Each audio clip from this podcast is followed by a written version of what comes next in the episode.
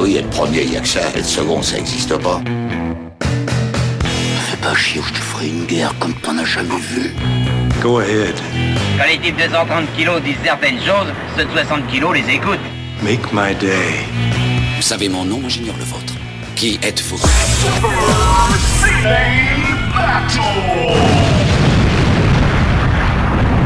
Le second, c'est un con. Super Ciné Battle, c'est le podcast où nous établissons le classement ultime du cinéma. Nous prenons vos listes de films que vous nous adressez pour les classer, du meilleur au pire afin d'obtenir LA liste ultime. Ceci est notre épisode 88 et de l'autre côté du poste, j'ai le très matinal Stéphane Boulet. Hello papa, comment ça va? Eh ben écoute, Daniel, ça va, ça va. Les, les vacances se poursuivent, euh, effectivement, matinales, parce que nous enregistrons pour une fois un matin au lieu d'enregistrer au milieu de la nuit. Ou, euh, Non mais genre on, a, on a mis nos réveils pour ça. on a mis nos réveils pour, pour enregistrer, c'est assez fou quand même. Pendant que toutes nos maisonnées sont en train de dormir. Voilà, exactement. Nous, nous gravons dans le marbre tôt, le- tôt le petit matin. Ah, tu vas voir, on va avoir des films du matin. hein, ça, ça. Alors, euh, comment ça va sinon ces vacances? Eh ben écoute, euh, Ouais. ça, ça va, on a pas mal bougé, euh, voilà. Euh, ce, sont des... ce sont des vacances un peu atypiques, il y a eu pas mal d'événements, mais euh, Hmm. bon, écoute, on, on avance, on avance. Fais attention, quand on parle d'atypique dans, dans, dans l'immobilier, ça veut dire que le, le plancher est un peu Oui, en biais. c'est ça, effectivement, un, un beau logement atypique, c'est-à-dire qu'effectivement, c'est C'est une poutre dans la gueule. c'est c'est 80 mètres carrés au sol, mais en fait, en réalité, t'as t'as que, t'as que 10 mètres carrés où tu peux te lever, quoi. Pour ma part, euh, Daniel Rayev, Camille Robotique sur Twitter, épisode 88 de Super Ciné Battle. Bah de quoi, en quoi ça, quoi ça consiste Super Ciné Battle? Bah je l'ai expliqué au début. Vous nous envoyez des listes et on les classe dans la master list du cinéma. Pour nous faire parvenir des listes, c'est simple. C'est trois films par liste, un titre si vous voulez mettre une thématique. En général, la thématique, ça sert à faire rigoler papa qui se trouve de l'autre côté du, du fil. Et bon, vous voyez ce petit rire là, ce petit, ce petit rire joyeux et gai, voilà, c'est ça. C'est c'est papa. Il a besoin d'avoir un titre pour rigoler. Et vous l'envoyez à supercinébattle at gmail.com. Et on est en ce moment dans les années 90, donc on couvre les films qui sont sortis entre 90 et 99. Sans plus attendre, let's get ready to ciné, Super Ciné Battle. Je sais pas comment on peut le dire. Il y a trop de pieds dans ce titre. je, voilà, je, je pense qu'à mon avis, en termes de lancement, il va falloir trouver un truc plus simple parce qu'on va se prendre les pieds dans le tapis, là. Eh, t'as vu, t'as vu, c'est c'est compliqué. Peut-être ce qu'on va faire, c'est que on va passer en revue euh, les films qui ont été ajoutés lors de le dernier épisode. Il faut le dire, le dernier épisode qui remonte à un petit peu quelques temps en fait, parce qu'on l'avait enregistré euh, avant, avant les départs, on l'avait enregistré, c'était presque du backlog. alors que là, maintenant, on va être, à- on va être frais, comme on dit. Exactement, ouais, c'est vrai qu'on avait, euh, on avait pris les devants euh, et on s'était dit on va enregistrer en avance et du coup c'est vrai qu'on a, ça fait un peu loin pour nous, plus, plus pour nous que pour vous quoi du coup. Parfois, c'est pour ju- juste la réaction des gens. Et parce que euh, il y a des gens qui nous disent mais comment osez-vous? Mais il y en a comment osez-vous faire un podcast qui parle pendant une heure de Philly Winter? Et j'ai envie de dire regardez-moi.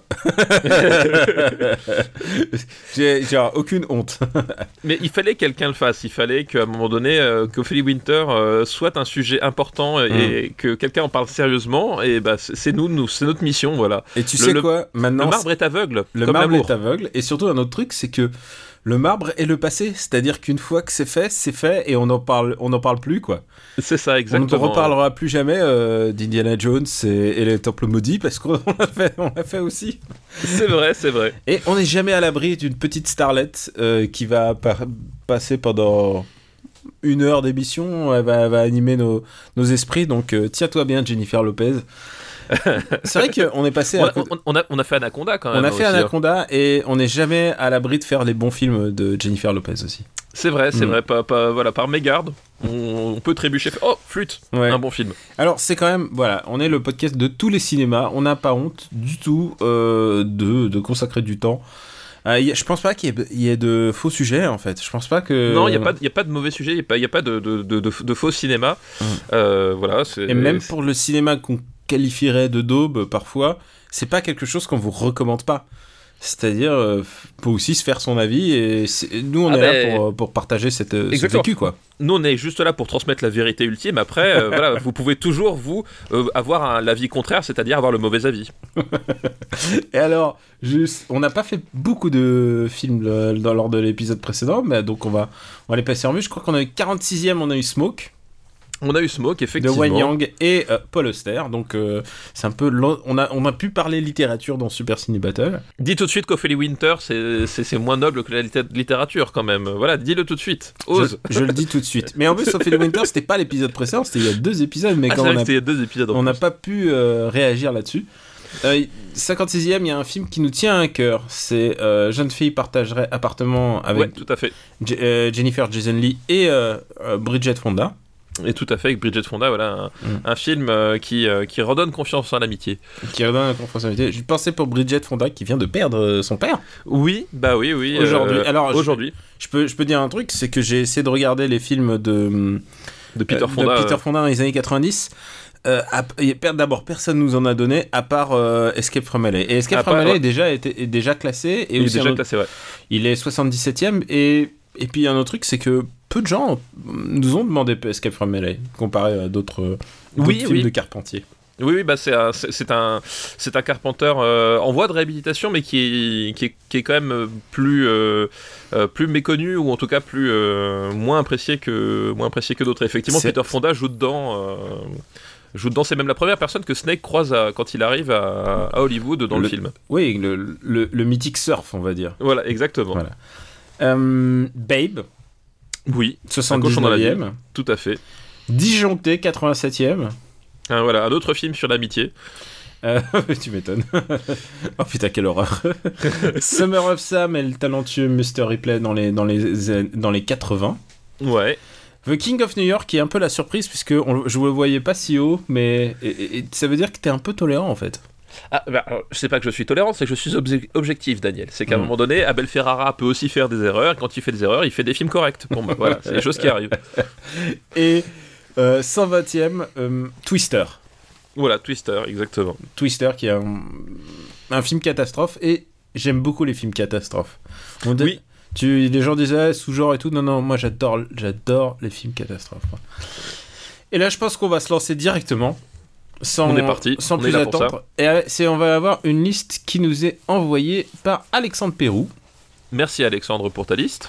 Et c'est une liste qui s'appelle Trois films dont les FX nous rappellent la magie de la première PlayStation. Ah, ah j'ai hâte. J'espère. J'en ai en tête, j'espère qu'on va en parler, mais on verra. On verra. Je, je garde mon, mon espoir pour moi, on verra si c'est celui-là. en rappelant un truc, c'est que la première PlayStation, elle est sortie en 80, fin décembre 94 au Japon, Ouais, 84. 95 en France, Tout et, à fait. et elle a vécu environ jusqu'en 2000-2001. Euh, on va dire même 2001, mais tu sais, c'est l'exploitation commerciale. C'est genre, oui, oui, la 3DS existe, mais en fait, non, Ouais. on est passé à la Switch. et, et oui, il faut dire, c'est que la plupart des CG euh, dans les cinémas, en fait, étaient le reflet de ce qu'on voyait dans le jeu vidéo, quoi. Bah en fait, et c'est vrai qu'en plus la, la PlayStation 1, à, à l'arrivée donc avec le, le- le support CD et le succès commercial qu'on qu'on lui connaît, et c'est vrai que du coup, euh, ça, a, été l'explosion des euh, au, au grand public des images de, de- de synthèse dans les jeux vidéo quoi. Euh, les, gens, Fantasy, les, Final- les- les gens achetaient presque les jeux en Bah, fonction des CG, quoi. Final Fantasy VII, en fait, s'il a, s'il a, s'il a, s'il a captivé le- l'Europe alors que, au, au sens large, alors qu'avant, tu vois, les Final Fantasy, ça se vendait pas en, en Europe, c'est parce que justement, ils avaient mis en avant les, euh, les images de Mhm. synthèse qui avaient bluffé tout le monde, quoi. Mhm. Alors, euh, Final Fantasy, c'est presque un cas à part parce qu'en en fait, ils l'ont jamais vraiment sorti en Europe. Justement, ils se disaient, Bah oui, c'est trop le- aride, personne, Ouais. ça n'intéressera personne. Ah, exactement. Et le jour où ils ont commencé à mettre des images de synthèse et des, et des trucs à moto, là, enfin, des, cl- des clouds qui arrivent dans, dans Midgar et tout ça, voilà, tout d'un coup, ça a intéressé, les, ça a intéressé le grand public, en fait. Exactement, ouais. Et il y avait. euh, il y avait même une exploitation même des, des images de synthèse qu'on voyait sur PlayStation dans les clips et dans les films, puisque d'abord, euh, je crois que dans Samurai, en fait, euh, on parle beaucoup PlayStation. euh, Bah oui, oui, oui, oui, oui. le, mythique, oui. euh, le mythique Samurai que nous avons classé très très bas, je crois. Que- qui est un film qui a ses qualités. Attends, attends, je, je, et je, je vois pas où je- on a mis Samurai. Ah, ah non, c'est dans les années 2000. c'est dans les années 2000 déjà, Samouraï Je- Ah, peut-être. c'est peut-être le début 2000. hein. Et puis, je pensais par exemple à. Il y, avait, euh, il y avait beaucoup de clips, par exemple, il y en avait un qui s'appelait ABC pour casser. Peut-être que ça te dit rien. ABC pour casser reprenait complètement toutes les séquences de Tekken. Genre les, les CG de Tekken. Et, Ouais, Tekken, ouais. et tu te demandais pourquoi, pourquoi, pourquoi faire ça Comment ils ont eu les autorisations Si se trouve, ils les ont, ils les ont pas Ils eu, ont pas c'est- eu. Ouais, je pense que. C'est ça aussi qui était sympathique, c'était que c'était moins. C'était Ah bah, en ouais, termes de droit, les gens, les gens faisaient un peu n'importe quoi à l'époque. C'était moins, c'était moins regardant. Effectivement, et pour renseignement, j'ai vérifié, Samouraï, donc c'est effectivement les années 2000 et c'est 245e sur la liste des années 2000. 245e, ça veut dire que c'est pas très haut, mais c'est un très très très bon nanar quoi. C'est un nanar qui mériterait un jour d'être à Nanarland. Et Euh, oui, oui, et ce qui mériterait d'avoir une édition euh, Blu-ray 4K euh, digne de ce nom un jour. ah, moi je suis pour, je suis pour, je suis pour vraiment un très très grand film qu'on peut avoir sur YouTube, mais franchement, un film de cette qualité, faut pas. Ce serait gâché. Donc on en revient euh, peut-être à d'autres listes, maintenant qu'on a mis le contexte sur les- la magie de la première PlayStation. Le premier film c'est Spawn. Ah oui, c'est vrai. Là, Et là, alors là, tu vois, tu vois, le, tu vois la PlayStation là. tu, tu, tu- effectivement, ça pose euh, déjà le, le décor. Effectivement, Spawn, donc euh, l'adaptation euh, du comic book. De- Créé par Todd McFarlane.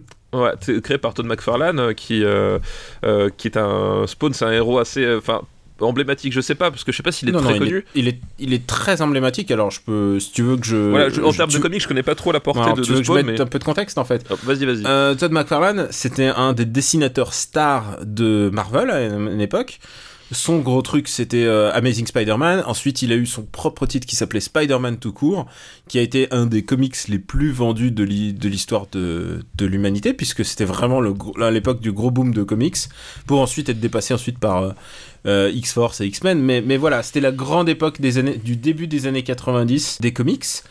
Qu'est-ce qui s'est passé? C'est que, bah évidemment, les dessinateurs sont devenus tout d'un coup des stars. Ils se sont rendus compte qu'ils pouvaient vendre des millions de comics sur leur nom.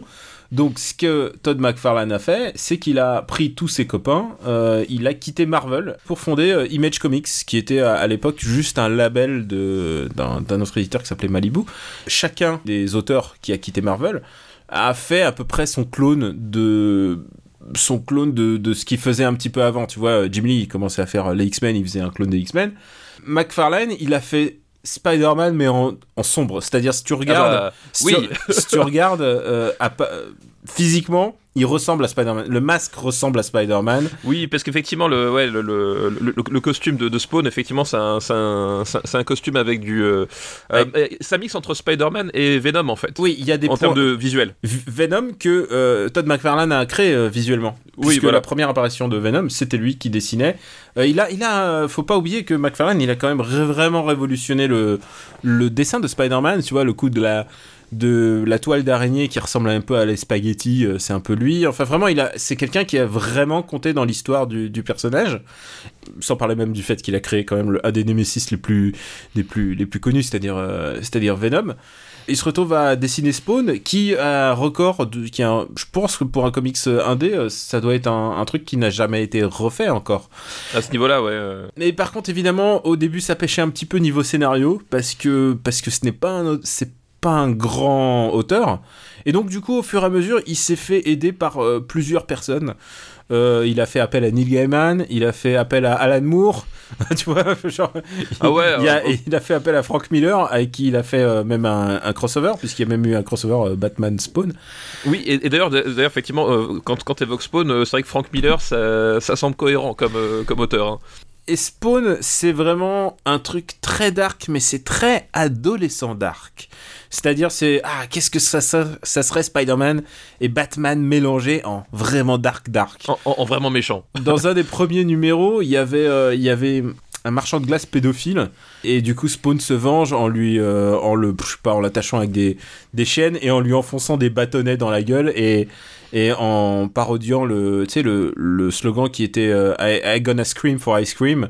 Et, euh, et dans, le, dans la version BD, bah, il l'attache et il lui enfonce ses bâtonnets. Et il y a marqué I make him scream and scream and scream, alors que c'était.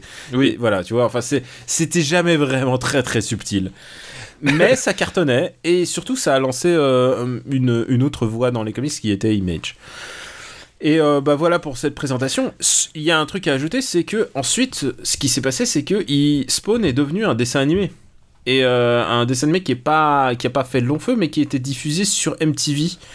MTV, ils avaient, euh, ils produisaient à l'époque des, euh, des des dessins animés. ils avaient fait un, dessin animé de Max avec 2X.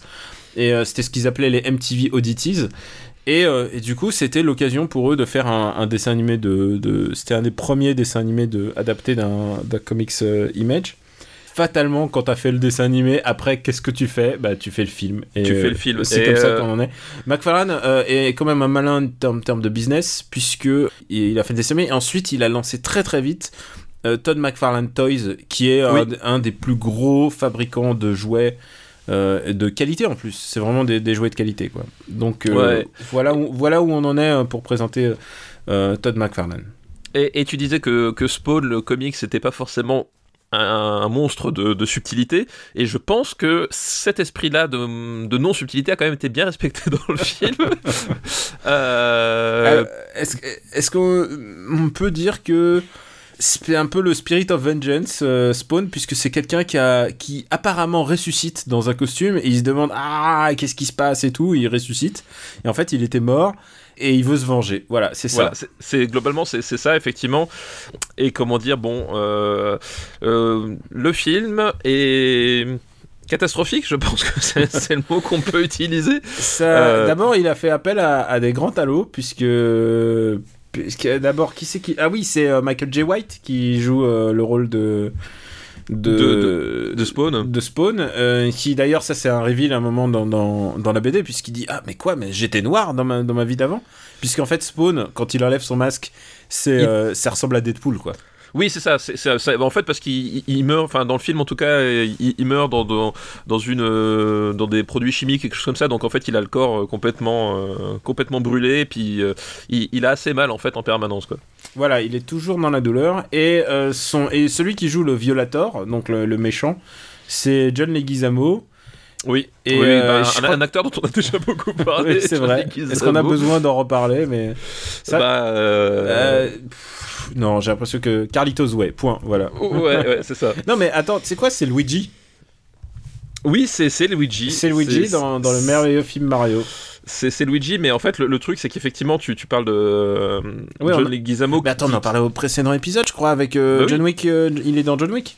Il, il est dans Wick, c'est le garagiste de John Wick. Voilà. Euh, mais du coup, il joue Violator, donc qui est un, qui est un espèce de clown, et euh, déjà rien que le, euh, le, le costume de, de, de, de Violator est une catastrophe en lui-même. En termes de production, c'est vraiment dégueulasse. c'est c'est vraiment c'est ouf quoi le le, qui croit jamais en fait. Enfin c'est vraiment il y a un truc c'est euh, autant le le costume de Spawn je trouve est plutôt réussi on va dire. Euh, ils sont pas trop foirés dessus. Autant Vi- Violator il est enfin c'est c'est grotesque mais vraiment Mm. au mauvais sens du terme. Puis en plus enfin les Gizamo il en fait des tonnes c'est assez ouf quoi. C'est vraiment euh, c'est vraiment assez pénible. Tu sens qu'il a qu'il a aimé Jack Nicholson dans le rôle du Joker, tu vois, et que euh, et qu'à Bah, un moment écoute, donné, c'était c'était son moment pour briller. voilà, et qu'à un moment donné, il, il a pas le, euh, il, il a pas les, les- les épaules pour le faire, et ça me rappelle en termes de de- d'interprétation foireuse euh, et surinterprétation, parce que vraiment il en, il en fait des caisses dans un comic books euh, parce qu'il faut faire comme Nicholson. Ça me rappelle un peu ce que faisait Al Pacino dans dans Dick Tracy en fait. Mais tu sais quoi, Al Pacino, c'est. Pour l'avoir vu euh, dans un film récemment euh, ré- réalisé par Tarantino, j'ai l'impression que tu mets une pièce et il est parti. Hein. Ah bah il, il est parti à fond, mais putain dans, dans Dick Tracy, c'est il est, il est euh, quoi, plus qu'à fond quoi. Moi, je reverrais. On l'a classé, hein, Dick Tracy, je crois. Mais, Ouais, ouais, je crois, ouais. mais moi, je reverrais bien Dick Tracy parce que c'est. Ce film est fou, en fait. Ce film est fou, fou, fou, fou, Bah, fou. Dick, Tracy a un truc que n'a pas Spawn, déjà, euh, c'est que la, la, la- Madonna. la- il a la Madonna, mais la direction de la photo est quand même assez folle en fait. Euh, Euh, et la production value, quoi. Les décors, enfin, il y a, c'est. voilà, y a- il y a un truc.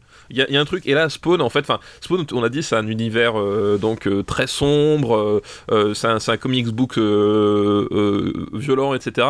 Et ils essaient de retranscrire ça, sauf que bah, c'est c'est pas très beau. C'est, enfin, tu vois, t'as des décors gothiques, t'as une lumière marron, Et marron sombre, bon. Et puis, et puis même narrativement, quoi, ça a été déjà méga vu façon Batman. Il y a une, genre la narration, la, enfin la narration dark, vous savez, c'est, c'est la narration un peu à la, ce qu'on, à la Frank Miller, quoi, le truc multiparodié du genre ah, où suis-je, est-ce la souffrance, enfin tu vois de ce genre, Ouais, c'est genre, ouais. on a déjà vu 15 000 fois. Et en plus, il y a beaucoup d'humour scato. Oui, oui, oui. Bah Il y oui. a beaucoup d'humour scato parce que clown, parce que tout ça, c'est c'est c'est jamais très bien. C'est vraiment pas un très très bon film. Non, c'est vraiment tout pourri. Et effectivement, Et je crois que les- personne n'a de doute sur ce qu'il est en train de faire. Ouais, non, non, je pense qu'effectivement, bah, il y, a- y a Martin Sheen aussi, euh, euh, qui. euh, Non, c'est pas Martin Sheen, c'est. Si si, si je crois que c'est Martin. c'est- Martin Sheen. C'est Martin Sheen qui fait le méchant, Jason qui, Wynn. ouais, qui fait le. le je, je sais pas quoi, il est industriel, non, c'est ça ouais, c'est le, gros- le, le gros industriel qui en fait est lié à la mort. C'est lui qui a ordonné la mort de Spawn, je crois. De Spawn, ça, Enfin, parce qu'il est agent de la CIA à la base. Albert Simons. Il y a, y a des petits détails qui changent par rapport à la BD. Par exemple, il y en a un, c'est que le meilleur ami de, euh, de Spawn, euh, il, est, il était noir dans la BD et finalement il est, euh, il est blanc là. Et en fait, c'est parce qu'ils se sont dit Ah, sinon les gens. Sinon, il y a vont- trop de noirs, c'est ça? Bah, en fait, les gens vont prendre le mauvais message et ils vont croire que c'est que c'est un film à destination de la communauté afro-américaine. Ah Et D'accord, ouais. à l'époque, ils osaient, ils, ils auraient pas osé quoi. Ouais, c'est clair.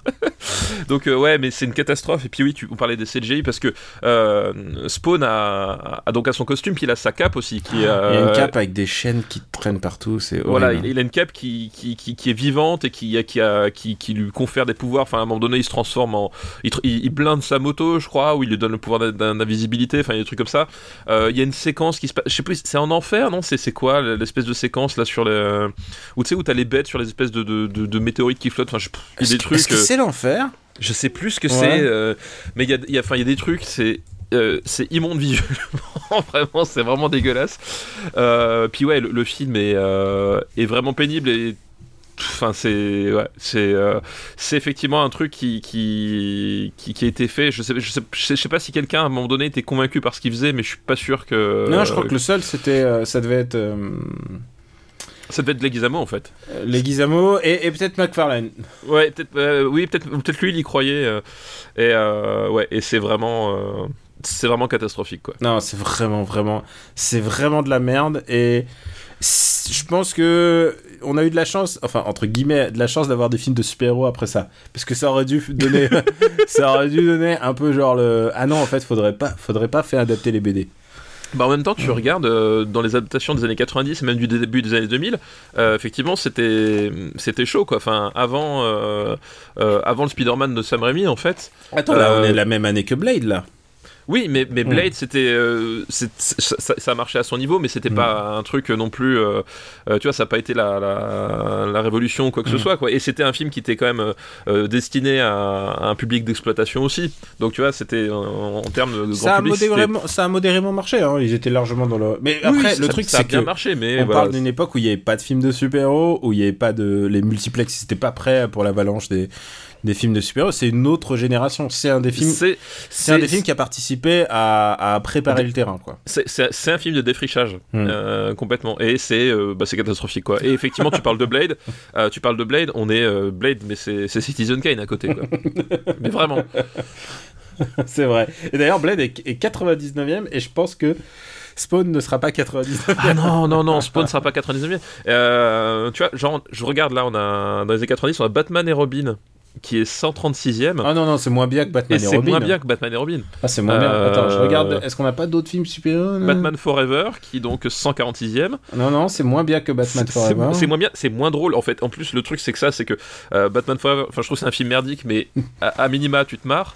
Euh, Spawn, c'est c'est juste juste non quoi. Je vois Lucky Luke, 154ème. Hook. Voilà. Par rapport à on- Jeanne d'Arc.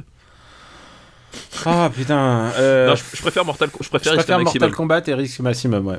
Je préfère Risque Maximum. Mais. euh, Par rapport à voilà à Star Wars épisode 1, qui est un peu la barrière du mauvais goût. Ben non, Star- je préfère Star Wars épisode 1 parce que Star Wars épisode 1, il y a Duels of Fate et un combat à la fin. Ah oui, oui, oui, c'est vrai. Donc, non, non, c'est vrai. il y aura Je- toujours cet argument. Il y a toujours cet argument par rapport Ah, à Double. Dragon. Voilà, là on est dans une euh, de- entre Double Dragon et Dancing Machine, tu vois. Il y Ah, a en des, plus, des- deux adaptations comme ça, là. euh, Je crois que je mettrais. Alors, euh, Vas-y. je mettrais Spawn entre Double Dragon et Dancing Machine. Écoute, ça me paraît très bien, ça me paraît la place idéale. Ouais, genre, je vois pas. Genre, je peux pas. Faut dire un truc, Dancing Machine, c'est vraiment, vraiment de la derbe, mais. euh, non, c'est c'est genre, c'est pas. Je je sais pas si vous avez déjà vu Dancing Machine, mais. euh, Ah là là, c'est vraiment nullissime, quoi. C'est vraiment le très très mauvais Alain Delon. Euh, oui, très très très mauvais, effectivement. Et il y a un truc qu'on n'a pas ajouté, c'est que Spawn revient. Puisque Ah bon, il Spawn y revient? Spawn revient puisqu'il y a une euh, une comment ça s'appelle? Ils font un remake? Ils font un reboot? Ah oui, mais mais est-ce qu'il est pas dans le développement euh, dans le développement L le, le remake? Parce que ça fait un Oui. moment qu'ils en parlent, non? Euh, on a, on a, j'avais dit peut-être qu'il sera là cette année, mais en fait pas du tout. Tu sais pour les nos nos nos, nos- nos blockbusters. non, je pense qu'il sera pas. ouais. Je pense qu'il sera pas là cette année et il parle de en fait l'orienter plus euh, du côté du côté polar en fait. Euh, parce que euh, entre entre temps entre Ah, Spawn oui. il y a eu Sam and Twitch Sam and Twitch c'est deux détectives qui sont dans le monde de Spawn et qui enquêtent euh, sur sur ce monde là donc le but c'est de plutôt l'anglais du côté flic polar quoi un peu ce que fait c'était un BD ouais, qui était comparable à, à Gotham Central en fait tu vois Gotham Central qui se centre plutôt sur le commissariat ouais, de ouais, je vois Gotham, tout quoi. à fait, ouais. Et euh, bah du coup, Ouais. euh, mais du coup, oui, comme tu dis, euh, on est on est sans nouvelles et oh, je suis tellement je suis tellement déçu. Mais bon, ça pourrait peut-être être bien, hein, on sait pas. C'est une production Blumhouse et tout ça. Un, un- un nouveau Venom, je ne sais pas. Oh là là, non, putain, putain, fais chier. Allez, on passe à la deuxième film. On va passer à Mortal Kombat Destruction Finale, toujours premier sur les FX de la magie de la PlayStation. Il était temps qu'on en parle celui-là. Il était temps qu'on parle de Destruction Finale, qui est, euh, euh, je crois que c'est le dernier de sortie au cinéma, non en plus, il me semble. hein, Bah, parce euh, qu'après, il y a eu la série télé, euh, il y a eu le. Comment ça s'appelle Enfin, il y, a eu- il y a eu toute une. Non, il y a eu un. Ah oui, parce qu'après, les, les autres films sont allés en direct ou DVD. Je, je crois, je crois que effectivement les suivants sont c'est du direct ou tout, tout DVD il me semble. hein. Je crois que c'est le dernier à être sorti euh, euh, dans une salle de cinéma Mortal, Mortal Kombat euh, euh, Destruction Finale qui s'appelle Mortal Kombat Annihilation euh, en, en VO. hein. C'est le même film. Et à chaque fois, tu te demandes euh, jusqu'où ils iront les, jusqu'où iront les comédiens. Jusqu'où iront les, les comédiens Et la première chose qu'on peut noter dans Mortal Kombat Destruction Finale, c'est que il n'y a plus Christophe Lambert. Euh, alors, il, alors, ça, c'est un vrai débat. C'est un et- vrai il est débat parce remplacé que. par James Remar quand même. Alors voilà, c'est exactement ce que j'allais dire. C'est qu'en France, les gens disent Oh là là, non, il n'y a pas Christophe Lambert, je préférais Christophe Lambert. Mais James Remar est un meilleur acteur. Et James Remar. Ça, c'est sûr. James Remar, il joue vachement mieux en fait. Et James Remar, tu lui donnes son rôle à jouer et il le fait très bien. James Remar que on, on voit un instant pendant Oui, Le- Voilà, dans un film. dans euh, un de- film euh, de Tarantino, je crois. Tarantino qui est sorti il y a pas longtemps. Et que- comme dans le précédent d'ailleurs. Enfin, on le voit. Oui, oui, c'est Dans il le fait- précédent, il, il- il- euh, ah non, oui, si, dans, euh, c'était dans, dans Django où il Dans faisait deux rôles, Ouais. deux rôles différents. Ouais. Et en plus, euh, bah, il fait euh, quand il est crédité, il est crédité, il fait partie du gang. Voilà, c'est ça. Exactement, exactement. Tu sens que c'est un, un des comédiens fétiches de de Tarantino et qu'il ose pas le mettre. Et donc ouais, James Remar que vous connaissez puisque euh, il a joué dans tellement de trucs et il est souvent euh, plus connu parce que c'était le mec dans c'était le mec très bourge de euh, la blonde dans Sex and the City en fait. Il a fait Ah oui, ouais, oui, chacun ses références, effectivement. non mais c'est vrai. Alors oui non mais pour moi oui. évidemment euh, pour moi c'est The Warriors. The- voilà, les, les, les, les guerriers de la nuit, effectivement. J'ai toujours voilà. parlé de ma, ma phrase euh, ma phrase préférée dans The Warriors, euh, un de mes quotes, mais je vais pas l'utiliser pour une fois. Mais euh, toi, tu cites en général parce que c'est le, hum, il est dans, il est le père de Dexter en fait. C'est ça, c'est le père de Dexter, effectivement. C'est un super acteur. Il a et vraiment, il a une belle gueule. Il a une gueule, il a une gueule de vieux beau. hein. Faut pas, faut pas déconner. Il est, il est vraiment devenu un grand acteur en vieillissant. Mais, euh, mais bon, dans The Warriors, il a l'air d'avoir 20 piges. Et bah donc, euh, on parle de Ah Mortal bah, Kombat. il, ouais, il est très très jeune. Hein. On parle de Mortal Kombat du coup. On parle de Mortal Kombat, donc il, il fait Raiden, il reprend le, le rôle de, de Christophe Lambert. Euh, et Mortal Kombat Annihilation, c'est bah, c'est un poème à lui tout seul parce que ce truc-là, c'est vraiment un film de, de troisième, quatrième, cinquième zone peut-être. Euh, je crois qu'il y a en termes en termes de pro- production value, c'est un truc, euh, il faut le voir pour le croire. C'est-à-dire que euh, les, euh, les, les- les prothèses de, de Jax, par exemple, qui, qui, qui sont en plastique à peine, à peine masquées pour, mon, pour faire croire que c'est du, du métal, les tournages sur fond vert dégueulasses. C'est enfin, c'est un film, c'est hallucinant, enfin visuellement c'est un truc hallucinant et on retrouve euh, petit plaisir de casting, on retrouve euh, Brian Thompson dans le rôle de euh, Shao Kahn. euh, du grand méchant Shao Kahn et Brian Thompson Ouais, Brian Thompson, c'est vraiment aussi une, une gueule de, de cinéma, euh, enfin une gueule de cinéma bis, quoi, qu'on retrouve euh, dans plein de films. Enfin, je veux dire, c'est le méchant dans Cobra, euh, il joue dans Full Contact. Enfin, il- voilà, c'est- c'est un- c'est une gueule de, de, de, de méchant de, de, de film de seconde zone, quoi. Et c'est forcément un mec qu'on aime beaucoup, quoi.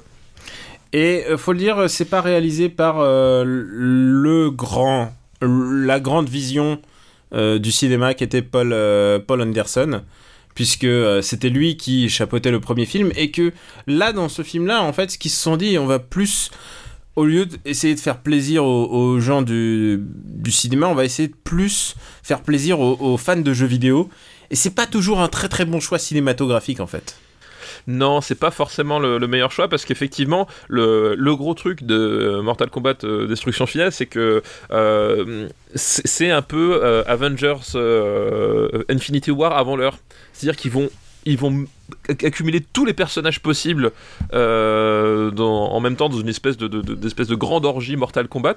Euh, donc autant dire que euh, les trucs, les personnages sont empilés les uns sur les autres. Ils n'existent jamais. Enfin, ils prennent jamais le temps de, de, de construire un personnage quoi que ce soit. C'est vraiment c'est, balancé comme ça. T'as des des scènes de combat où ils sont de 8 contre 8 Enfin, tu vois, t'as des voilà, c'est on va faire ouais, on va faire plaisir. On va montrer tous les personnages. Et, Et ils y sont tous, hein. il y a et ils y sont tous. Il y a Sub-Zero, Scorpion, Reptile, euh, enfin ils sont tous les clones de ninja qui n'ont aucun intérêt sinon pour les, les, les fans quoi. Il y a que les fans qui, qui peuvent te dire et, et quel est le, le caractère de Sub-Zero par rapport à, à Scorpion. Euh, je crois que le seul qui manque c'est Johnny Cage qui, qui meurt, euh, il meurt au début ou un truc comme ça. Oui, c'est ça, il, meurt assez, assez, tôt dans, assez tôt dans le film, euh, effectivement, Johnny Cage. Mais oui, sinon ils y sont tous. Enfin, tu, voilà, tu, tu retrouves Kitana, Sonya Blade, voilà, et, et le film encore centré sur Liu Kang, qui, je, qui reste le, un peu le personnage, on va dire principal, à peu près. Et mais tu retrouves aussi, tu retrouves même Cyrax en fait. Les, alors c'est pas des androïdes, mais je sais plus, c'est des robots du futur. Enfin, je sais plus, exactement le, le, passif de Cyrax euh, dans, Mortal Kombat, mais voilà, ils ont mis tout le monde, ils ont tout empilé, et ils ont fait une espèce de gros gloubi-boulga, euh, et, euh, et c'est filmé de travers, c'était la grande mode, c'est dans les années 90, euh, c'était d'avoir un, pied de caméra euh, qui était cassé, et qui fait que l'image était, de travers, euh, t'as plein de plans comme ça, avec des CGI dégueulasses, euh, c'est vraiment ridicule, enfin c'est à mourir de rire, quoi, ce film. Et alors, c'est pas un bon souvenir pour les même les créateurs de la série, enfin les créateurs du jeu vidéo, puisque en général ils disent que leur pire souvenir de création, c'était quand même, euh, c'était ça quoi, c'était c'était ce film. Ah bah ce- ouais, ce- c'est c'est le film, euh, c'est le film qui allait trop loin quelque part. Enfin c'est, oui, il chasse sur les terres de Super Mario Bros en termes de cinématographique quoi. Oui, voilà, c'est vraiment, c'est vraiment, c'est jamais très digne. Mais par contre, il y a, il y a quelques gens qui se donnent du mal dans le film. Écoute, il y, en a certains qui arrivent à rester professionnels là-dedans et il faut, il faut le reconnaître. Est-ce que le vrai, le vrai génie de Mortal Kombat, c'était pas justement Christophe Lambert qui a réussi à ne pas être dedans Parce que Mais- Christophe Lambert est pas une dope près. hein. Non, non, mais effectivement, et c'est euh, et c'est ça en fait, c'est- que tu, tu te dis, c'est le film où même Christophe Lambert, il, il a senti que ça sentait le pâté, tu vois. Et là, et là ça, ça, ça- fait un- ça te situe quand même le truc quoi. Mais je tiens quand même à défendre ce film pour une raison, c'est que c'est très divertissant en fait. C'est un super nanar. C'est vraiment un nanar cosmogonique. Alors, le scénario n'a aucun sens et tout, mais, mais je trouve, je trouve qu'il y a un petit charme dans ce film. Non mais c'est y a le- ça fait ça fait en fait euh, euh, quand tu le regardes comme ça a posteriori ça fait vraiment euh, Mortal Kombat suédé en fait T'as l'impression que c'est fait par des amateurs. c'est vraiment t'as l'impression que c'est fait par des amateurs tu sais les toutes les vidéos bah, justement euh, euh, début des années 2000 des, mecs qui se filmaient dans leur euh, qui faisaient des fanfics dans leur jardin avec le petit cousin tu sais et, qui découvraient After Effects et qui faisaient des, des- bah pareil voilà c'est pareil Il y a un petit côté euh, là-dessus. Et est-ce que tu savais que Michael J. White a failli euh, jouer Jax dans le film Mais il a dit non, j'ai Spawn. c'est ça les mecs c'est bon j'en ai assez à mon compteur Mais en plus, ce film, enfin, ce film contredit même, se, contre, se contredit même euh, l'histoire précédente de, de Mortal Kombat ou contredit Je crois qu'ils je crois se contredisent même dans le film lui-même, quoi. Il y a des moments où genre, Tu disais, ah, il est pas mort la scène d'avant. Il y a vraiment, c'est vraiment des, des, des trucs comme ça, quoi. Euh, Et je crois qu'il y avait Karim Debache qui avait fait un épisode euh, de Chroma euh, dédié à cet épisode, à ce Mortal Kombat, et qui montrait aussi le charme de ce film, quoi. Ah bah oui, il y a une certaine... Mais c'est-à-dire que euh, euh, Mortal Kombat, le premier, est un mauvais film, euh, mais celui-là, il arrive à être transcendantal dans sa, dans sa nullité, en fait. Il y a vraiment un truc, ils sont allés trop loin. ils sont vraiment allés trop loin. Euh, où est-ce qu'on va. On le classe peut-être déjà? Ah bah on va, on va classer ce truc, ouais. Oui, oui. Alors, où est-ce qu'on va classer Mortal Kombat Destruction finale, c'est ça le titre français. Et d'ailleurs, je me, je me demande, mais Michael J. White, à un moment donné, est-ce qu'il a pas repris le, le, le, le- le rôle de, de, de, de Jax? Non, je sais plus. euh, Ah, est-ce qu'il je- est-ce qu'il était pas en négociation pour le reprendre finalement? Je sais plus trop. euh. Quoi, dans la série? Ouais, je sais plus. Enfin, j'avais, j'ai souvenir d'une histoire comme ça, mais bon, euh, c'est- une autre histoire. Ah bah attends, je- les contrats de Michael J. White, ça doit être vraiment un truc vraiment bien. C'est clair. Euh, est-ce qu'on va le classer? Euh, bah déjà, on va le classer en dessous du premier. Tu sais que j'avais euh, j'avais une petite affection pour euh, alors là, le- pas le dessin animé donc on a parlé des deux séries euh, qui ont dérivé mais moi j'aimais bien euh, Mortal Kombat Conquest qui diffuse qui était diffusé sur MCM et honnêtement euh, tous les personnages qui étaient dedans euh, D'abord, tous les Asiatiques étaient joués par des Espagnols, ou presque, parce que genre, ils, avaient- ils les avaient tous épuisés, quoi. Ils avaient épuisé tous les recours. Et, et aussi, toutes les femmes avaient l'air de sortir de, de porno euh, des, des, des- des années 90 euh, américains, en fait. C'était très bizarre. Mais elle, du porno catch, tu sais. Oui, oui. le- le- parce qu'il y a- y a des pornos de catch, hein, sachez-le. Euh, enfin, vraiment, c'était, c'est vraiment. Il y a, il y a rien qui est jamais sorti de bien de Mortal Kombat. Faut le dire, hein, vraiment. faut- Non, non, c'est clair. c'est genre même les jeux, même les jeux, faut le dire, ils sont pas géniaux. C'est plutôt des. Bah, bah en fait, c'est, les- plutôt. euh, tu- je crois que tu l'avais résumé comme ça. Tu sais, c'est le mauvais jeu que tu sors pour rigoler, quoi. Bah, c'est non mais complètement. Moi, j'ai toujours trouvé les Mortal Kombat euh, euh, vraiment déplorables en fait euh, en termes de en termes de jeu. Effectivement, c'était les jeux euh, que tu sortais parce qu'à un moment donné, tu pouvais euh, démembrer quelqu'un dedans et que c'était rigolo quand euh, quand t'avais 9 ans quoi. Mais euh, au-delà de ça, ça a jamais été bon. Alors peut-être que j'avais joué un peu à Mortal Kombat 10, j'ai pas fait le 11, euh, qui était c'était quand même vraiment d'un autre niveau par rapport au Mortal Kombat 1, 2, 3 mais c'est enfin pour moi ça n'a jamais été des jeux euh, excellents même s'ils bénéficient d'une très bonne presse mais euh, j'ai toujours trouvé ça très limité très rigide enfin il y a vraiment un truc euh, assez déplaisant en fait à jouer à Mortal Kombat quoi. donc oui ça n'a jamais été extraordinaire quoi Mais on parle en film. Est-ce que c'est mieux que Super Mario Bros? Parce que moi, je, je, je pense pas aller très haut déjà. ah donc, non mais euh, Super Mario Bros où est-ce qu'on l'a mis? Euh, 166e. comment est-ce qu'il a pu atterrir aussi haut? Bah attends, il est, il est dans les 20 derniers, s'il te plaît. euh, Ah, moi, je trouve un certain charme à Super Mario Bros, donc je pense que c'est au-dessous. ouais c'est au-dessous Euh, Double Dragon, euh, bah, Scott Wolf, Alissa Milano. mais on n'est pas loin hein, en termes Oh, de now, who's the boss?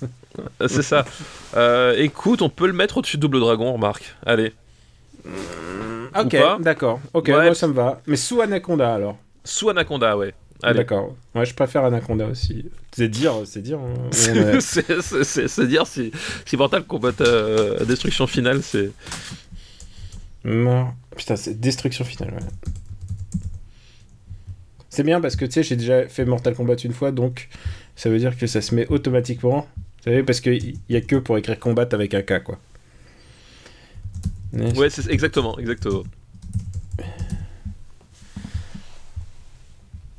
Et le dernier film de la liste d'Alexandre s'appelle Le Cobaye 2.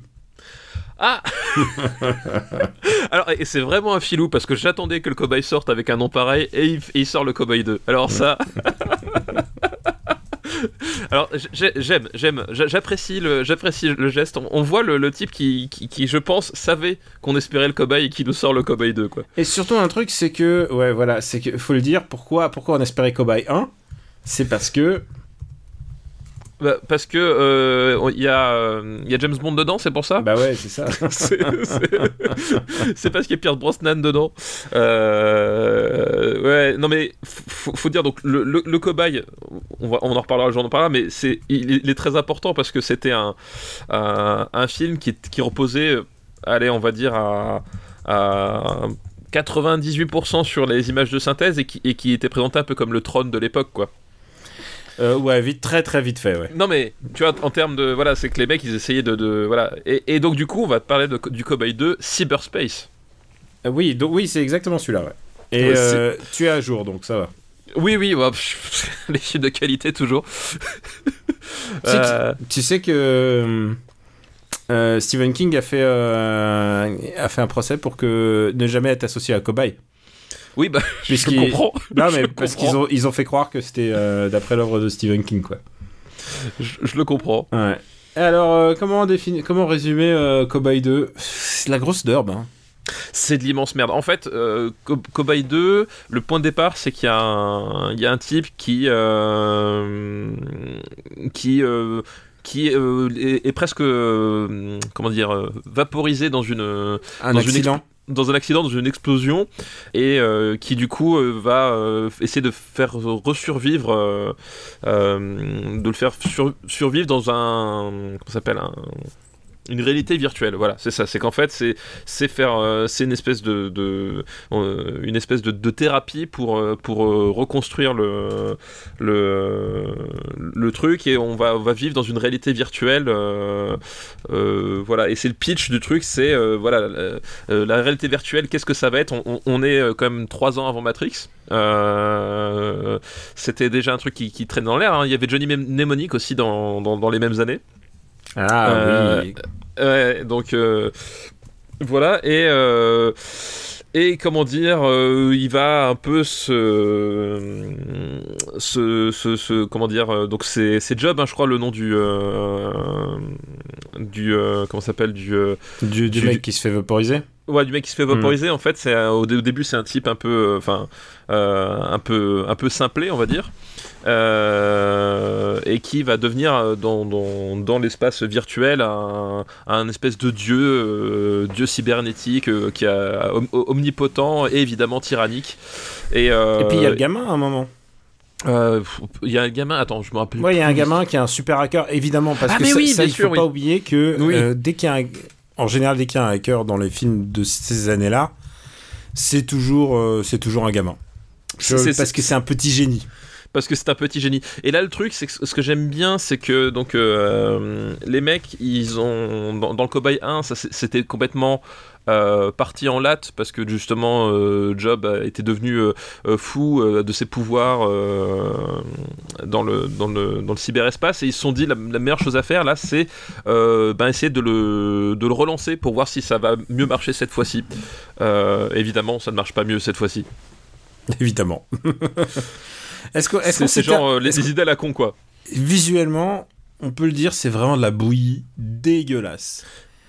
C'est de la bouillie dégueulasse. Il y a même pas, de- il y a même pas de mots pour décrire la, la- la merde, la merde que c'est quoi. C'est vraiment, il y a rien à sauver là-dedans. Non, non, c'est euh, c'est vraiment effectivement quand il disait euh, image de synthèse PS1, euh, c'est ça, mais en presque les, les- images de synthèse PS1 faites par des, des, des- des compagnies indépendantes qui avaient pas de moyens, quoi. C'est vraiment dégueulasse, quoi. C'est en termes de, de rendu visuel, c'est immonde. C'est, c'est, c'est dur à s'imaginer en fait. C'est dur à s'imaginer aujourd'hui euh, parce que tous ces films cyber, c'est moins bien que Hacker. Oui, c'est- moins bien que Hacker, c'est plus ridicule. Euh, et puis en plus, là, Job, je crois qu'il y a un. Dans le 2, là, je sais pas, il, il essaie de passer dans le monde réel, je sais plus, il y a un truc à un moment donné. euh, Enfin. c'est. euh, Enfin.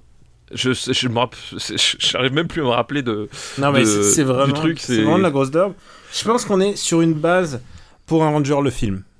On est complètement sur Power Ranger le film.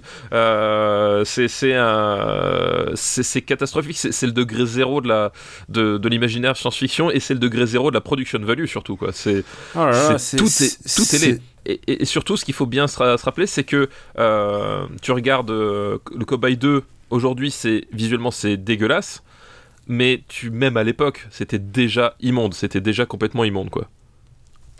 Donc où est-ce qu'on va le mettre? Euh, Parce qu'on a chié dessus pendant 5 minutes, là ça y est, je crois qu'on est euh, bon. non, mais c'est ouais, c'est un film. C'est c'est un film catastrophique. Est-ce que c'est pire que Wild Wild West? Oui, ouais, ouais. C'est pire que Wild Wild West. Euh, euh, Est-ce que c'est pire que Les Couloirs du Temps, Les Visiteurs 2 Ah, on est sur les mêmes, on est sur le même truc. Hein. Non, On est sur quelque chose. euh, Alors personnellement, je, je le dis comme ça, mais je sais que je sais qu'il y a un veto, mais je... c'est pire que la ligne verte. Excuse-moi. Non, non, non, non, c'est pas pire que. Mais tu sais quoi? On va mettre sous homme-femme mode d'emploi et au-dessus de la ligne verte. Ils seront unis à jamais. Ils ça seront unis à jamais dans le marbre. Ça va très bien. Ah, vous te rends compte? On a le.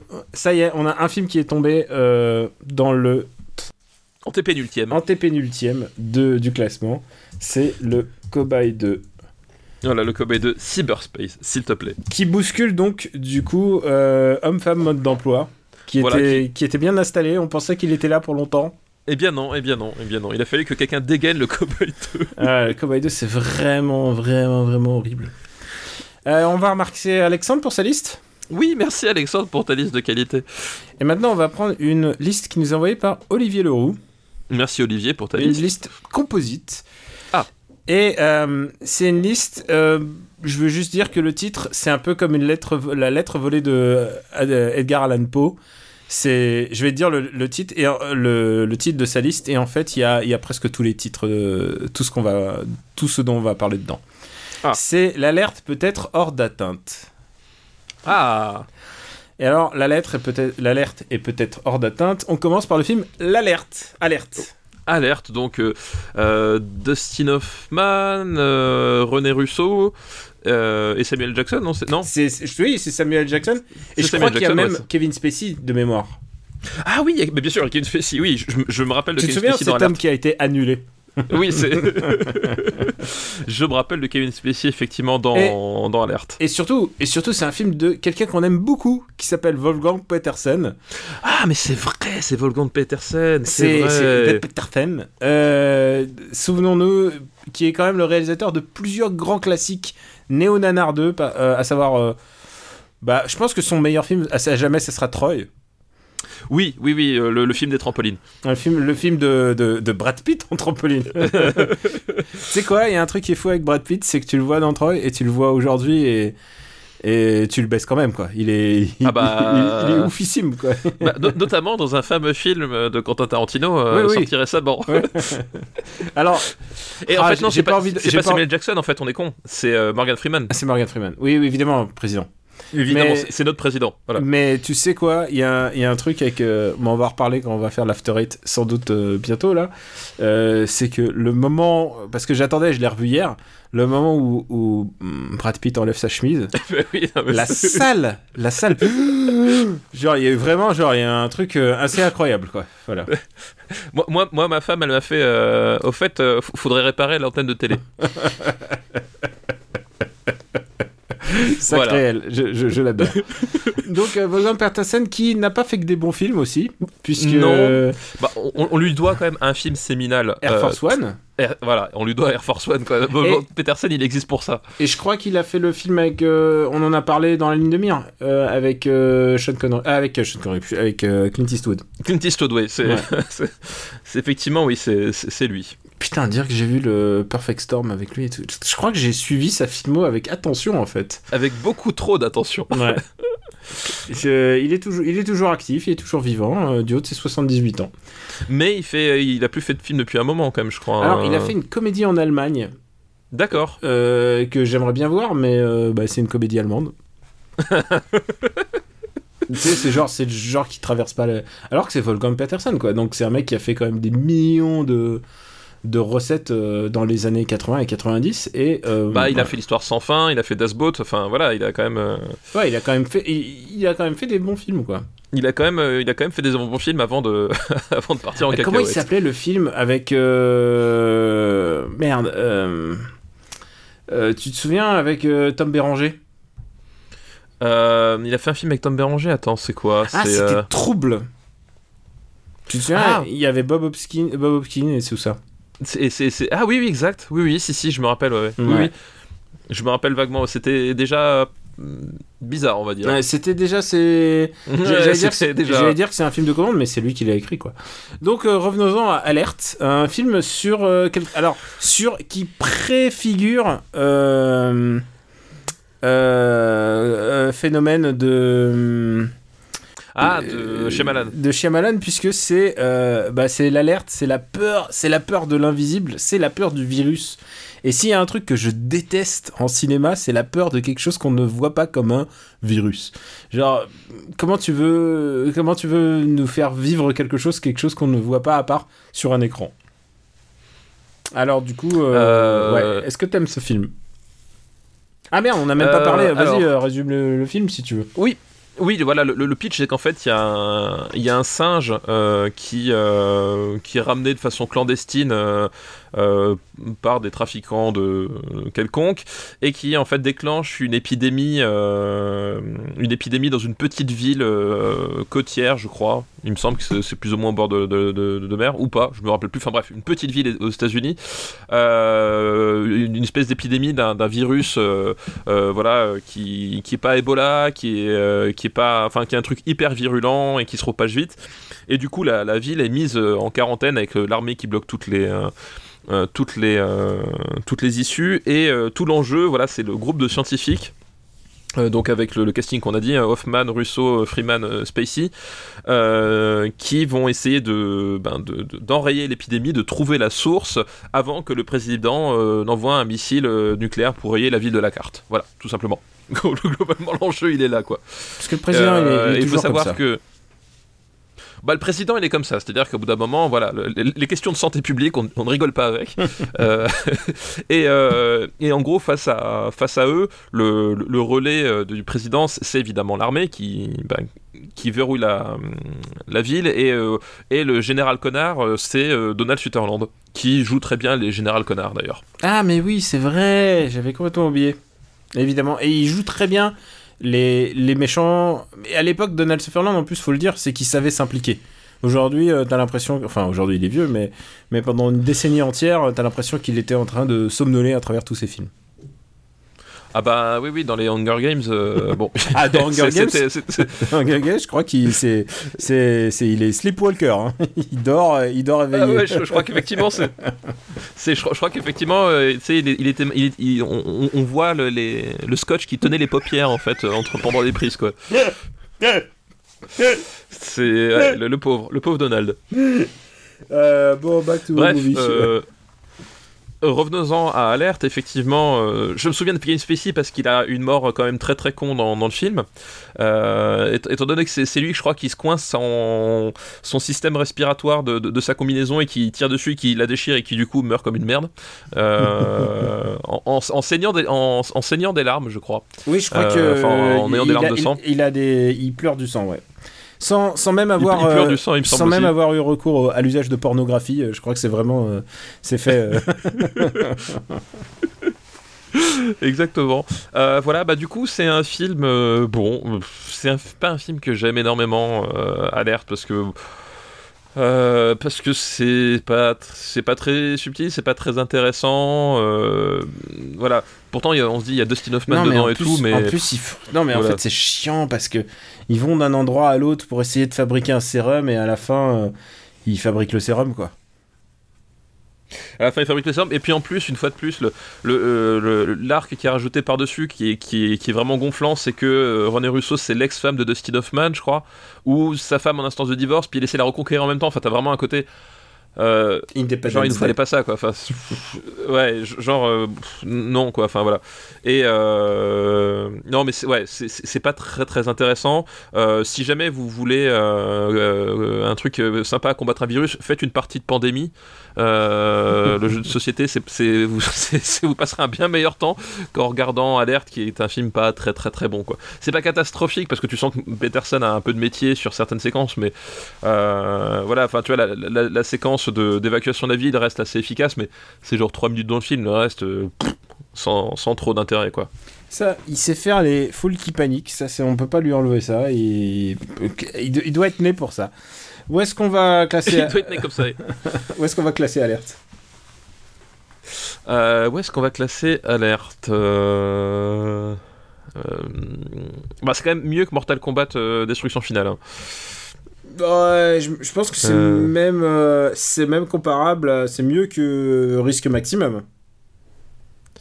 Euh, c'est mieux que Risque Maximum. Moi, je, le- je le verrais un peu plus haut que ça, mais bon, pff, attends.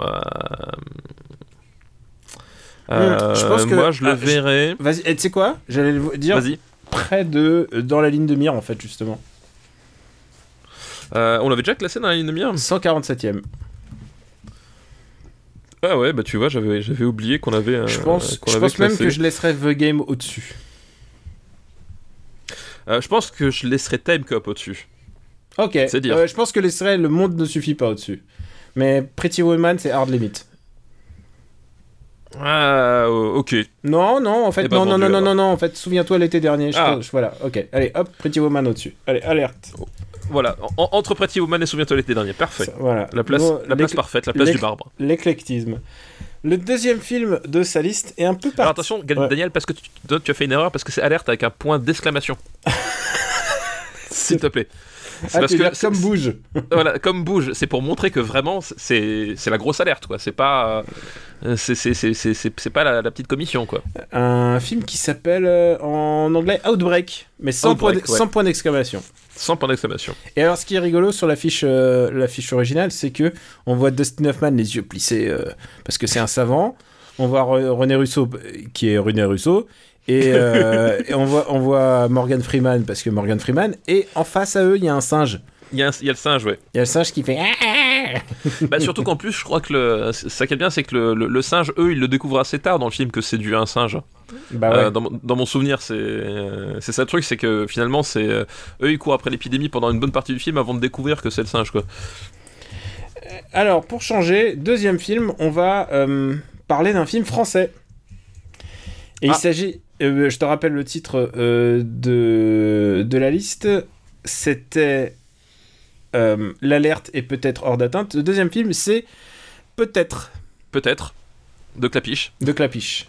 À l'époque où Clapiche faisait encore illusion. Euh, à l'époque où Clapiche faisait encore illusion, euh, effectivement, peut-être, donc c'est un, un film de, de science-fiction dans lequel euh, Paris a été, a été recouvert par un désert.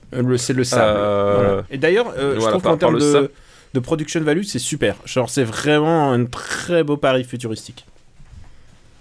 euh, recouvert de sable. euh, et en fait, en gros, c'est. Alors. euh, c'est quoi le truc? Parce qu'il y a une histoire de voyage dans le temps en fait. Oui, en fait, euh, il, il baise euh, au moment du, euh, du. Au début, il est en. Ah oui, c'est ça. Il baise au début, tu sais, tu te souviens, il y a du, du sperme en. Euh, du sperme en, image de synthèse. Tu sais, la meuf, elle veut, Oui, oui. elle veut un enfant, et lui, Ouais. il refuse, et euh, il- je crois qu'il gicle à côté ou quelque chose comme ça, et donc il se trans. Et en fait, depuis sa salle de bain, il se téléporte dans le futur. Et il se téléporte dans le futur, et il rencontre son père. Son père, enfin non, il rencontre son fils ou son Son fils. petit-fils, Son fils, son fils ou son petit-fils qui est incarné par euh, Belmondo. Et Belmondo. Voilà. Il faut euh, quand Et le, même et, le, et- et le père, c'est Romain Duris, on a obligé, on a oublié de le dire. Le père, c'est Romain Duris. C'est le père ou son grand-père Je sais plus, euh, puisque. Je sais plus si c'est le grand-père, ouais. Non, je crois, Euh, je crois que- non, je crois que c'est le grand-père parce que, euh, vu, je crois que c'est dans les 80 ans dans le futur ou 100 ans dans le futur, donc ça peut que être le grand-père.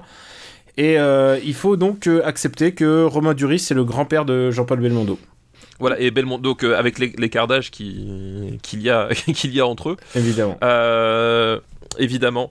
Et, euh, et voilà, et puis du coup, après, bah, ça va être. euh, le film va tourner autour de, de, de, de ces questions de, de, paternité, d'acceptance de transmission, de génération, voilà quoi. C'est à peu près ça, parce qu'en fait, euh, dans tout le. tout, le, tout le problème, c'est que bah, si, s'il ne crée pas son fils, et bah, en fait, il ne peut pas. Il peut pas. euh, Enfin, voilà, s'il ne, voilà, s'il ne couche pas et s'il ne fait pas d'enfant à, sa meuf, bah, du coup, euh, lui va disparaître et le futur va. Et tous les membres de sa famille vont disparaître. Et lui refuse, en fait. euh, lui refuse catégoriquement. Et voilà, le but, le but du film, ça va être d'essayer de le convaincre tant que possible. Il y a. Et voilà. Et je crois qu'il y a un truc qui est bizarre, c'est que la... son héritière, enfin, je crois qu'il y a son héritière qui est jouée par la même personne que sa femme, en fait. Enfin, que sa meuf euh, au début. Ah oui, euh, oui, oui, exact. euh, oui, oui, c'est vrai. alors c'est un film, c'est un film un peu bizarre. Hein. Alors, c'est un film bizarre, c'est un film que je n'aime pas du tout, personnellement. T'aimes pas du tout Peut-être. Alors, moi, je trouve qu'il Ah y a- ouais. il y, a des, y je trouve que c'est un film qui a énormément d'intentions. Je trouve qu'il y a plein, plein de bonnes intentions. Euh, Comme je te disais, la production value, je trouve que le Paris, Paris sous les sables, je trouve ça génial. Euh, je trouve que le sujet est intéressant parce que bon, euh, bah, bu, bu, bu, la paternité, euh, euh, la paternité triste et tout ça. Je trouve qu'il y a une, c'est encore à l'époque où Clapiche essaye encore et donc du coup la musique du film est vraiment très soignée si je me souviens bien. Mais, mais je pense qu'il passe à côté de. Je pense qu'il il passe à côté. Alors, bah, toi qui es plutôt négatif, vas-y, explique pourquoi. Bah non, mais moi, déjà, c'est un film de science-fiction français qui, à nouveau, a toujours le même putain de problème qu'avec la science-fiction, c'est-à-dire qu'en fait, euh, c'est un film de science-fiction français qui veut pas faire de la science-fiction. Il y a un truc, euh, il y a une espèce de euh, de euh, d'intellectualisation du truc qui, qui, moi personnellement, me, me gonflera euh, toujours. Ce, On ce côté, de- Ils essayent de faire Loki à chaque fois, quoi. Ouais, c'est ça, c'est ce, côté, euh, la science-fiction c'est sale, alors on, touche du bout des doigts parce que nous on vaut mieux que ça. Et vraiment, et dans ce film-là, je trouve que ça se sent vraiment. Euh, Il y, a, il y a- une façon de traiter le truc qui, qui je trouve, est, vraiment complètement à côté parce qu'effectivement, l'idée de Paris sous les sables est vraiment séduisante et tout, euh, mais à un moment donné, tu, sens tous les efforts de Clapuche pour pas exploiter ça et euh, juste faire un dialogue entre Duris et Belmondo parce que c'est ça qu'il kiffe. Et, euh, et voilà, et, et toutes les questions existentielles de, de trentenaire, euh, de trentenaire sur, la, sur, la, sur la paternité, c'est le truc euh, personnellement qui me gonfle en fait. C'est vraiment à chaque fois, c'est des, des trucs, euh, c'est vraiment le, le, le- un truc égocentré, super pénible. enfin, les, les- les personnages de, de Duris, quand ils, quand ils sont comme ça, ils sont tous insupportables. Je sais pas si c'est lui qui choisit ses rôles comme ça ou si on les écrit Bah, pour lui. Il y a des moments où, dans ces rôles de, on va dire, de trentenaire tourmenté, il y en a où ça passe. Et, par exemple, a- moi, a- je pense à De battre mon cœur s'est arrêté, Oui, bien sûr, voilà. qui est quelque part une autre euh, extension euh, du personnage sûr, de Romain de, de battre Duris. mon cœur, c'est arrêté. Mais en fait, le, le, justement, le, le Romain Duris incarnant le, trentenaire type parisien, enfin, c'est des personnages que je, trouve sont vraiment artificiels. Euh, J'ai peut-être eu la chance de jamais croiser des trentenaires parisiens comme ça, euh, Dieu m'en garde. Euh, mais c'est des, c'est des personnages que je trouve tête à claque. Et là, à nouveau, c'est-à-dire qu'à un moment donné, le, le personnage de Duris, au bout d'un quart d'heure, t'as envie de le baffer. Et en fait, il passe tout le film à faire, ah, non, je sais pas, mais viens, puis, euh, enfin, Oui, voilà, c'est un film où il, où il chouine tout le temps. où il chouine tout le temps quoi. Et euh, c'est insupportable. C'est vraiment insupportable. Et donc voilà c'est ça le truc c'est tu fais un film de science-fiction avec un, un super Paris sous, sous les sables et pour voir Romain Duris euh, chouiner pendant pendant 1h40 euh, non. Voilà tout simplement c'est tout simplement pour moi c'est non quoi. Pour que pour que l'enjeu pour, pour que l'enjeu finalement c'est c'est c'est foutre ta bite dans dans enfin voilà c'est enfin c'est genre au secours quoi voilà Euh, c'est ça, c'est que euh, au fin de compte, il a, il a peur de, il a peur de se reproduire, alors que euh, le- moi j'aime bien en fait, j'aime bien en fait l'idée d'un, d'un Belmondo mélancolique en fait. Je, Bah, euh, je trouve, oui. je, trouve- je trouve que c'est, c'est, c'est l'itinéraire d'un enfant gâté dans le futur qui aurait mal tourné en fait. Non mais Bel- Belmondo, Belmondo effectivement son, son personnage n'est pas inintéressant et euh, il était encore bien dedans. Mais euh, mais voilà que le, le- tout, tout le enfin Ouais. vraiment moi je moi l'enjeu je, je déteste son jeu de film et je déteste le personnage de, de Duris et voilà et j'aime pas la façon que donc Lapiche utilise cet univers euh, qui en fait il aurait pu les, les filmer dans un entrepôt c'était c'était le même film quoi C'est, c'est ça en fait, c'est que euh, c'est, tu passes, tu passes tout le temps à suivre ce personnage que t'as pas, t'aimes pas en fait. Il y a pas de, oui c'est Il n'y a, pas de- y a pas d'empathie.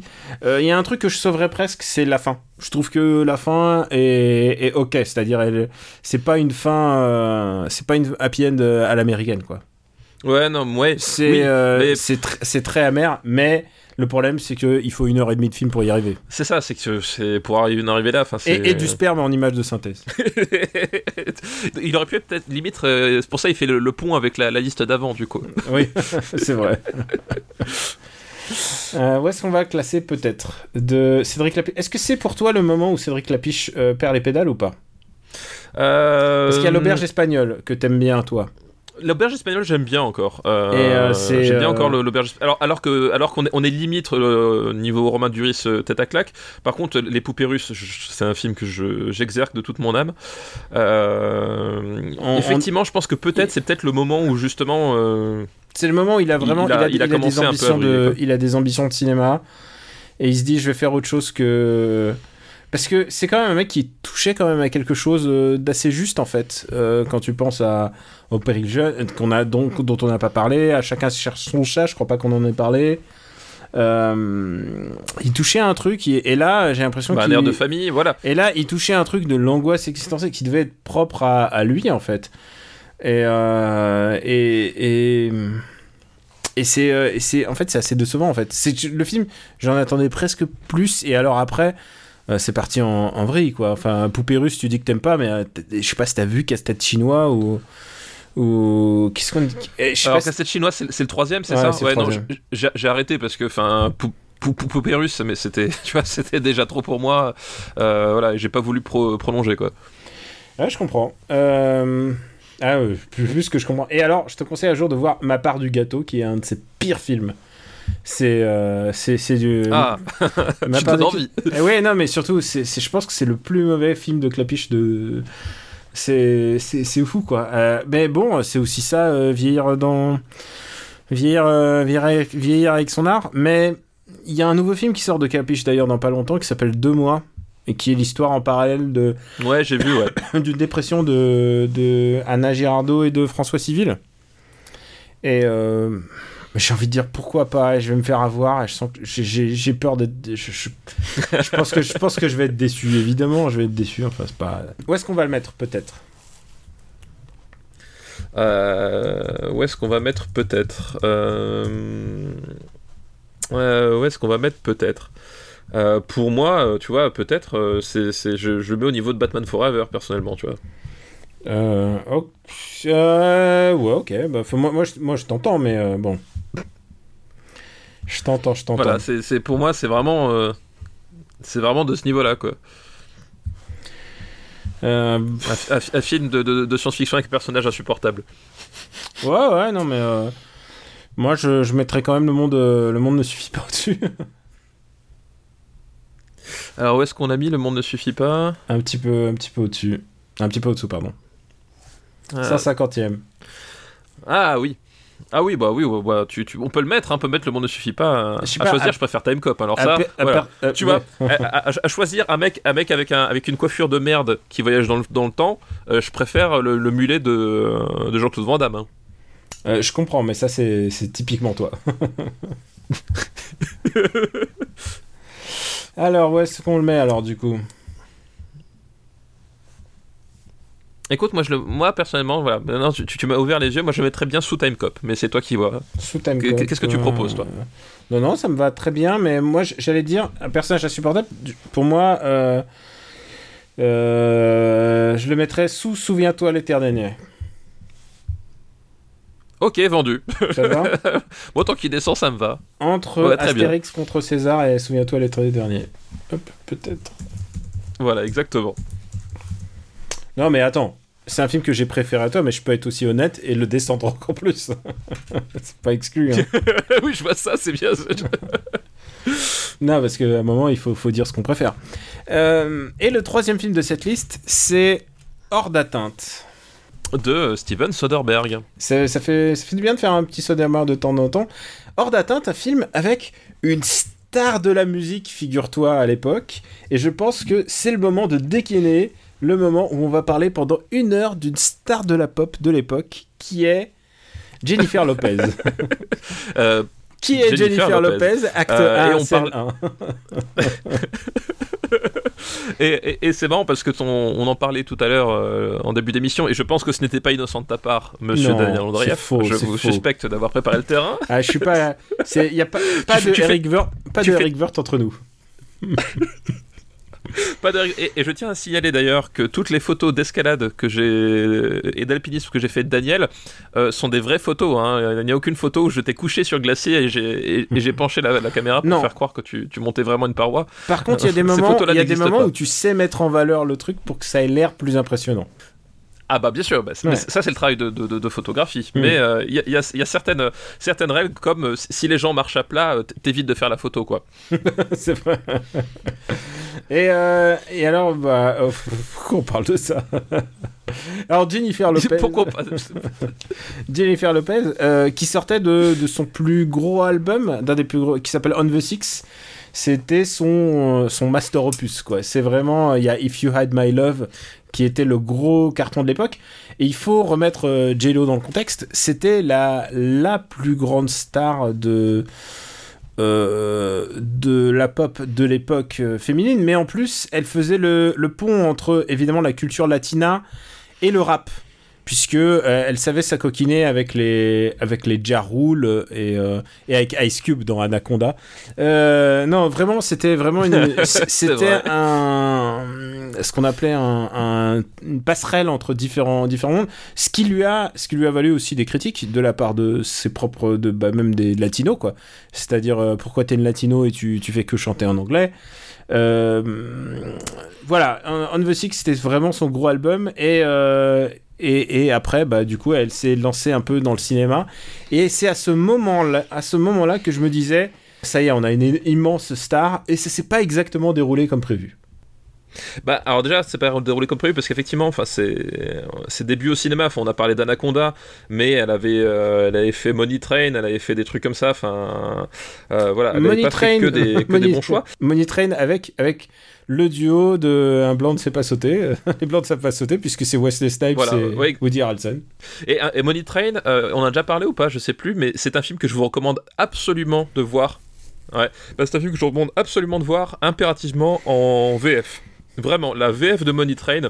Euh, pour la voix de Woody Harrelson qui est comme ça, enfin, tout le film, c'est un truc, je, je ne comprends pas. Je ne comprends pas euh, le, ce qui s'est passé dans le, dans le choix de casting VF. Mais euh, Woody Harrelson qui parle comme ça pendant tout le film, alors qu'il est, il est pas supposé parler. Enfin, c'est genre, c'est à mourir de rire. La VF de, de Money Train est, est- est à mourir de rire, quoi. Euh, bref, et revenons donc à, à, à Gillo. Euh, elle était. Elle venait juste de faire euh, Anaconda, mais elle venait un peu de, aussi de de- de- de- d'avoir des choses plus pointues, puisque euh, là, bah, on est avec Soderbergh, donc qui est pas franchement. euh, Non, c'est- Euh, je pense James Cameron, quoi, en c'est termes son, de- de- Ouais, mais c'est son masterpiece, quoi. En termes de. en termes de, de renommée, oui. en choix de, choix de réalisation. Elle, a, elle jouait dans Jack de Francis Ford Coppola, mais à l'époque, elle Bah, n'était elle pas, pas encore méga star, quoi. Bah, elle, a, elle a fait U-Turn avec euh, Oliver Stone, Ouais. qui est pas forcément le meilleur euh, Oliver. Stone qui mais soit. hein. qui, est un- Euh, mais faut qui est dire. vraiment un U-turn dans la carrière de Oliver Stone et, et de la carrière de tous les gens impliqués. de tous les gens impliqués complètement. Euh, mais là effectivement temps, donc elle va chez Soderbergh donc tu vois elle, essaie quand même un peu de euh, voilà dit qu'il n'y a pas que Anaconda elle essaie quand même de faire autre chose Euh, et hors d'atteinte c'est un c'est un film donc où Georges Clooney joue un cambrioleur de, de talent euh, qui est tout simplement traqué par euh, Jennifer Lopez, donc euh, qui euh, qui est un, je sais plus, elle est flic, enfin je sais plus si Elle elle, est bounty hunter ou un truc comme si ça elle est shérif ou quoi que ce soit. Ouais, je Ah sais non, plus. elle, Enfin elle- bref, elle- le ah, elle traque. est pas Marshall, Et donc- genre, oui, elle est shérif, ouais. Oui, c'est ça, les Marshall, voilà. ça. Mm. Voilà, je, je cherchais le, le titre exact, elle est Marshall, effectivement. Et du coup, en fait, le, euh, ils, se, ils, ils partent en cavale ensemble, puisque je crois qu'il a, il, il, la- il la prend en otage, vu qu'il y a cette fameuse scène dans le coffre de la voiture. Euh, et euh, tu vas voir ce jeu du chat et de la souris entre elle, qui doit l'attraper parce que c'est une, c'est une Marshall et que c'est son devoir, et que lui, c'est un, c'est un bandit, et la séduction, parce qu'évidemment, c'est George Clooney et Jennifer Lopez, quoi. Euh, c'est aussi, c'est aussi George Clooney au, euh, au- pas au début, mais euh, quand même à un passage important de sa vie, puisque c'était, euh, il était le poulain de la Warner à, à ce moment-là, et euh, il revenait d'urgence, donc une série dont on a beaucoup beaucoup parlé. Et il essayait de se. Oui, on a beaucoup parlé il, déjà. Il tournait Urgence au même moment et il essayait quand même de se faire, de se faire la main hors d'atteinte. C'était vraiment. c'était c'était son premier gros film de studio, quoi. Et il essayait de, de reproduire un peu euh, bah, ce qui fait un peu son charme, c'est-à-dire essayer d'être un, un, baroudeur, un peu, euh, tu sais, un, méchant, un méchant valeureux, quoi. C'est-à-dire, euh, il aurait un peu Gambit, quoi. C'était, il essayait déjà d'appuyer sur les, les, les traits qui font son personnage public. Et donc, il se donnait pas vraiment beaucoup de mal. Après, il va faire encore Free Kings, que tu, que tu n'aimes pas d'ailleurs. Et, euh, eh, tiens, tu sais ce qu'il fait après? Il, Oui, il oui, fait, ça. euh, puisqu'on en a parlé juste avant, il, ça vient de me revenir, il fait, euh, en- il fait un Perfect Storm, en pleine tempête de Wolfgang Petersen. De Wolfgang Peterson, exactement. Il y a un duo qui fonctionne à peu près entre, entre deux, en fait.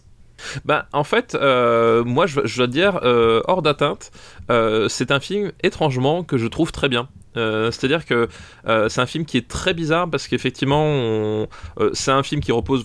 C'est une espèce de comédie policière romantique, à peu près, hein, on va dire en termes de, trucs. Mais sauf que c'est sur un rythme qui est complètement, complètement apathique. C'est-à-dire que Soderbergh. Euh, vraiment enfin joue sur le sur l'espèce de de, de, de, de, côté on s'attend à un film palpitant puis en fait euh, pas du tout. Enfin c'est un film qui, qui joue beaucoup sur le fait de désamorcer les situations en fait. Comme euh, souvent chez d'amorcer désamorcer et, euh, et- ouais comme souvent bah ouais c'est effectivement c'est son c'est un peu sa marque de fabrique. Et, et ça joue beaucoup là-dessus c'est-à-dire que t'as c'est jamais en fait c'est pas un film d'action déjà. Enfin pour ce qu'il faut ce qu'il faut prévenir c'est que même si l'affiche tu vois Jennifer Lopez avec un avec un shotgun euh, en fait t'as- t'assistes pas du tout à un, un film d'action t'assistes pas vraiment à un film de course poursuite euh, voilà c'est c'est c'est un espèce de, de, truc un peu hybride un peu un peu bizarre.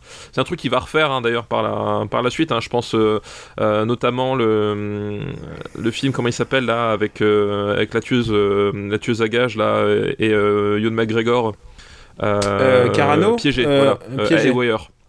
Ouais, Haywire. Voilà. Ouais. Qui, qui fonctionne un peu sur le même truc, c'est-à-dire que c'est, ça se présente comme un, comme un film d'action, mais en fait, à chaque fois, c'est désamorcé. Bon, Haywire, je trouve, fonctionne beaucoup moins bien, mais là. Mais euh, c'est un film, c'est un film concept autour de son actrice aussi. C'est autre chose. Oui, c'est, voilà, c'est, c'est- encore autre chose. Mais derrière, hors d'atteinte, je trouve que c'est un film qui fonctionne bien, enfin, c'est un film que, que j'aime bien, parce que je trouve que, voilà, cette espèce de, de, de, de, de- truc bizarre qui se passe dans, le, dans, dans la narration fonctionne bien, et, les, et je trouve les personnages euh, sont attachants, ils fonctionnent bien entre eux. Et euh, c'est un film où, objectivement, en fait, il se passe pas forcément énormément de choses, mais euh, l'alchimie fonctionne, et en fait, tu attaché au personnage, il arrive à, t'attacher au personnage et finalement t'as envie de les suivre et c'est ça qui prend le pas sur l'intrigue en fait, qui elle, qui, elle, piétine. Enfin clairement il n'y a pas besoin de deux heures pour développer l'intrigue euh, du film, Euh, mais c'est un film de voilà c'est un film de personnage et je trouve que ça fonctionne bien dans ce dans ce cadre là quoi. Et, euh, et elle, elle puisque puisqu'on parlait beaucoup de Jennifer Lopez, elle, elle est resplendissante dans ce film. Elle est vraiment, elle est convaincante alors que c'était pas c'était pas gagné hein, Jennifer Lopez en Marshall. euh. Elle- surtout quand tu considères que euh, elle va euh, elle va filmer comment ça s'appelle ce truc tout pourri plus jamais ça ou un truc. Tu, tu l'as vu le film? Ah, C'est Oui. plus jamais. Ouais c'est ça où, où- où elle, où elle fait le ouais plus jamais voilà ouais exactement oui. où elle se fait taper par son par son conjoint et elle va par son conjoint puis elle s'entraîne pour voilà s'entraîne pour plus le pour lui casser la gueule quoi. Voilà. oui, c'est littéralement ça. Il y a un training montage de full contact et elle lui casse la gueule. Voilà, c'est ce qui est un film défoulant. hein. Je, je, je- je veux bien le croire, mais, mais par contre, en termes de cinéma, c'était pas très bien. Euh, c'est un film que j'aime bien aussi. C'est ça. C'est un film que j'aime bien aussi et je trouve que ce qui fonctionne bien en plus, c'est que bon, il y a George Clooney, euh, le, le charme de George Clooney et l'alchimie avec Jennifer Lopez. Mais ce qui fonctionne bien aussi, c'est qu'il y a plein de personnages, euh, il y a plein de personnages supplémentaires qui, se rajoutent à l'intrigue. Il y a Ving Rhames, donc qu'on reverra ensuite dans les Missions Impossibles. Il y a Don Cheadle, qui est un peu le le Ro- Roddy euh, de d'Iron Man, mais euh, enfin qui, qui, qui est meilleur ici qu'en Roddy d'Iron Man, j'ai envie de dire. Ouais, non, mais je disais, ouais, il y, a- effectivement, il y a peut-être un, il y a- même un, effectivement un, un côté euh, Ocean's Eleven Origins en fait quelque part. Le personnage de George Clooney euh, dans Hors d'atteinte va servir de, bas, de base au Danny Ocean euh, pour, pour, la, pour la suite. On retrouve effectivement Don Cheadle et il y a ce côté effectivement, tu l'as dit, un peu patchwork de, de personnages secondaires qui, qui se grèvent dessus quoi. Et, euh, et du coup, ça rend le film assez plaisant. Et surtout, quand on connaît un peu le, le cinéma un peu expérimental de Soderbergh, on, a quand même évoqué. euh, euh, on a parlé de sexe, mensonge et vidéo et de, et de beaucoup de ses autres, beaucoup de ses autres films. C'est quand même. c'est son film le plus accessible, quoi. C'est pas un film très, très compliqué. C'est son deuxième film. hein. Après, ensuite, il enchaîne sur euh, Erin Brockovich et ensuite les Oceans, quoi. Donc, euh, c'est. euh, ah, Est-ce que c'est son deuxième film? Je dis une connerie Non, non, non, je dis une connerie. Attends, je, je dis. euh, Non, ouais, non, c'est- Ouais, c'est pas son deuxième, ouais. Non, non, non, il a fait, euh, il a, il a fait euh, King of the Hill et tout ça. Enfin, j'ai j'ai complètement oublié. Euh, Mais du coup, je trouve que c'est un film très accessible par rapport à Soderbergh. C'est-à-dire que quand tu as Sexe, mensonge et vidéo, qui est, euh, qui pour moi son, un de ses chefs-d'œuvre, euh, tout d'un coup, il fait un cinéma plus populaire, en s'appuyant vraiment sur ses comédiens, il leur, tu sens que tu sens que c'est pas genre, tu sens qu'ils dirigent pas euh, à la lettre, quoi. Tu sens qu'ils sont un peu libres de faire ce qu'ils veulent. Et du coup, ça fonctionne plutôt bien en, en l'occurrence. J'ai pas vu les, les Soderbergh euh, tardifs, c'est-à-dire, euh, j'ai pas vu Logan Lucky par exemple. Euh, mais euh, J'ai pas eu non plus, ouais. mais je suis curieux de voir ce que ça donne aujourd'hui. Voilà.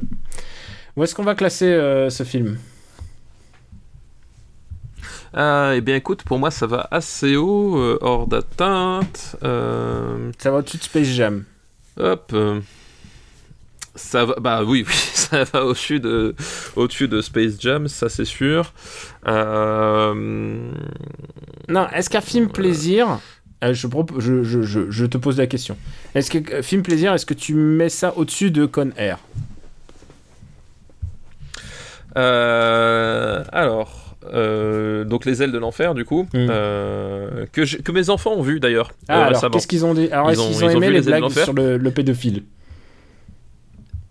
Euh, ils ont ils ont énormément rigolé effectivement. Euh, ils ont pas forcément compris toute la dimension euh, de, du personnage de Buscemi, mais par contre le, ils ont trouvé ça bizarre la scène de, du il tient le monde dans ses mains. mais mais ça les a fait beaucoup rire je crois les ailes de l'enfer.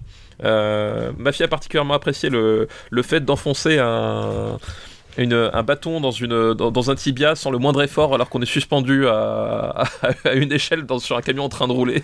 Alors, tu sais que, euh, puisque tu n'es pas au courant, t'as sans doute pas écouté After Eight, mais euh, il y avait une question d'un auditeur qui était en cas d'invasion zombie, avec qui vaudrait mieux être? Et nous, on a dit, euh, évidemment, avec moi, c'est mon choix en tout cas, je, je voudrais vivre plutôt avec papa. Je pense que papa, t'as beaucoup plus de chances de survivre à une invasion zombie parce que t'as tes enfants à tes côtés. Et eux, ils ont peur de rien. C'est vrai, complètement. Genre, il faut faire un saut en parapente, un saut en, en parachute ascensionnel, machin, tout ça, ils le feront. C'est des, des, des enfants très courageux. On, on sait pas si toi tu survivrais, mais en tout cas, eux, ils survivront, c'est sûr. Eux, ils survivront, exactement. Bah oui, bah, on, je les entraîne au tir à l'arc. Enfin voilà, ils, ils savent, euh, ils ont toutes les bases. Ils ont toutes les bases pour survivre. Donc euh, oui, je, je le mets au-dessus de, euh, des ailes de l'enfer. Euh, je le mettrais, par exemple, au- au-dessus d'American Beauty. Tu as en dessous de Tati Daniel. En plus, en plus, tu sais que je suis pas un ouf de American Beauty. Bah oui, justement. C'est pour ça, je, bah, je, je manœuvre un petit peu. Ah, moi, tu sais quoi? Mais moi, je, je sais appuyer, euh, appuyer là où ça fait mal. Je le mettrais au-dessus de Funny Games, moi. Alors non, pas au-dessus de Funny Games. Ça, par contre, c'est impossible. Au-dessus de- en au-dessus de- dessous, si tu veux. au-dessus de- d'interview avec un vampire? Entretien avec un vampire. Euh... Alors. Non, non, euh, vas-y, vas-y, tu dis. hmm. Ah, ah, ça se. Euh, Alors, entre les nerfs et vampire, du coup. D'accord, ok, pas de problème. Qu'est-ce que t'en penses? On s'est pas beaucoup battu aujourd'hui. Non, non, non. C'est le film, c'est hors d'atteinte. Je vais juste me déco et me reco parce que ça, dé- ça décale un peu. Ouais, je vois ça. Tout J'arrive. Oui, bonjour, c'est Benjamin François. Putain, très bonne, très bonne imitation. Tu sais quoi, je vais le garder celui-là. On va remercier Olivier Leroux Merci Olivier pour ta liste, effectivement. pour cette jolie liste éclectique qui. Vraiment, le, le sujet était pas mal. Maintenant, on a un problème. C'est qu'il nous reste. euh, Il nous reste un tout petit peu d'émission, mais on n'a pas assez de temps pour faire une liste là. Ah, euh, moi, je vois, il reste une demi-heure. On a le temps de faire euh, oh, une liste où on a déjà cité un truc, je sais pas. euh, Ah, je regarde, je regarde.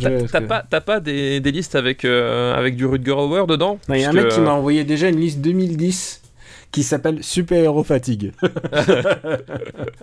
Parce que euh, là, cet été, on, a perdu quand même Rutger Hauer. Euh, euh, Attends, dans quel film il a joué Roger Hauer euh, dans les Euh, années 90 Bah, il avait fait Killer Instinct, il avait fait. alors. Euh, comment ça s'appelle euh, Bla- Blind Fury, il est sorti en 1980, il est 90. Ah, il, a euh, joué, il a joué dans vraiment de la dope dans les années 90. Ouais, c'était des années compliquées. hein. C'était, euh, il, il avait, il- Blind Fury, j'ai- vérifié justement. En fait, il est, il est sorti en 89 en Allemagne, mais je pense que c'était une avant-première. Ah, parce il que était, dans, il était dans Buffy? Euh, oui, oui, oui, oui, oui. Bah, après, je pense pas qu'il y ait des gens qui m'ont envoyé Buffy, mais. Le, ouais, le film Buffy, ouais. Le, Le, le film original, ouais. le Buffy. film euh, qui a servi de base Ah. à la série, ouais. Ah si, attends, attends, il y a du Buffy. je- Ah non? Non Qu'est-ce que c'est que ces listes euh, Buffy? Ah, euh, mais on n'aura pas le temps. On n'aura pas. Ah, attends Ah non, ça c'est trop long, putain. C'est non, non, trop, trop, trop long. Je... Parce que j'essaie de voir aussi ce qui est rationnellement faisable, tu vois, parce que. Oui, non, bien sûr. Alors après, pour, pour te dire, le film Buffy, je l'ai pas vu. hein, donc, C'est euh, vrai Ouais, ouais. c'est- On va garder tout ça. hein. On va voir, tu sais quoi, ça va être 20 15 minutes d'hésitation de. 15 minutes d'hésitation de, de liste. Euh, je suis en train de ré- réfléchir. Non, parce que je vois des trucs, mais genre, c'est- ça demande vraiment, genre. C'est des gros, gros. Ah putain, il y a des super listes que. Ah, pour la prochaine fois, ça va être tellement bien. ça va être tellement bien. Ah, ah j'aimerais bien faire ça. Non, pas Seven, je connais pas d'ailleurs. Seven, non, jamais Non. vu. Je Ah putain, ce cette liste-là, ah, il y a une liste de. Ah, Marc Montero, ça pour toi, je te garde pour la prochaine fois. Ça, ça me, fait un, ça me fait un pense-bête.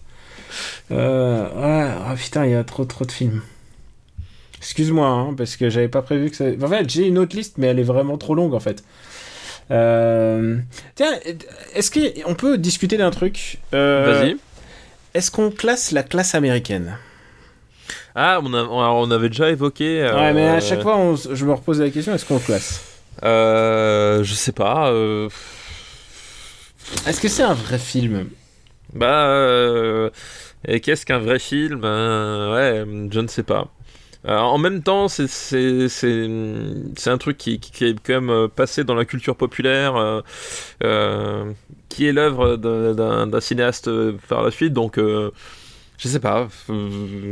Dans, dans l'absolu, le, le, le- le truc c'est qu'il faut pas que faut, faut, faut, faut essayer de trouver des critères pour essayer de de, de pas se taper tous les mon- tous les montages de Predator versus Superman de, de YouTube, Euh, puisque ça on va pas les classer.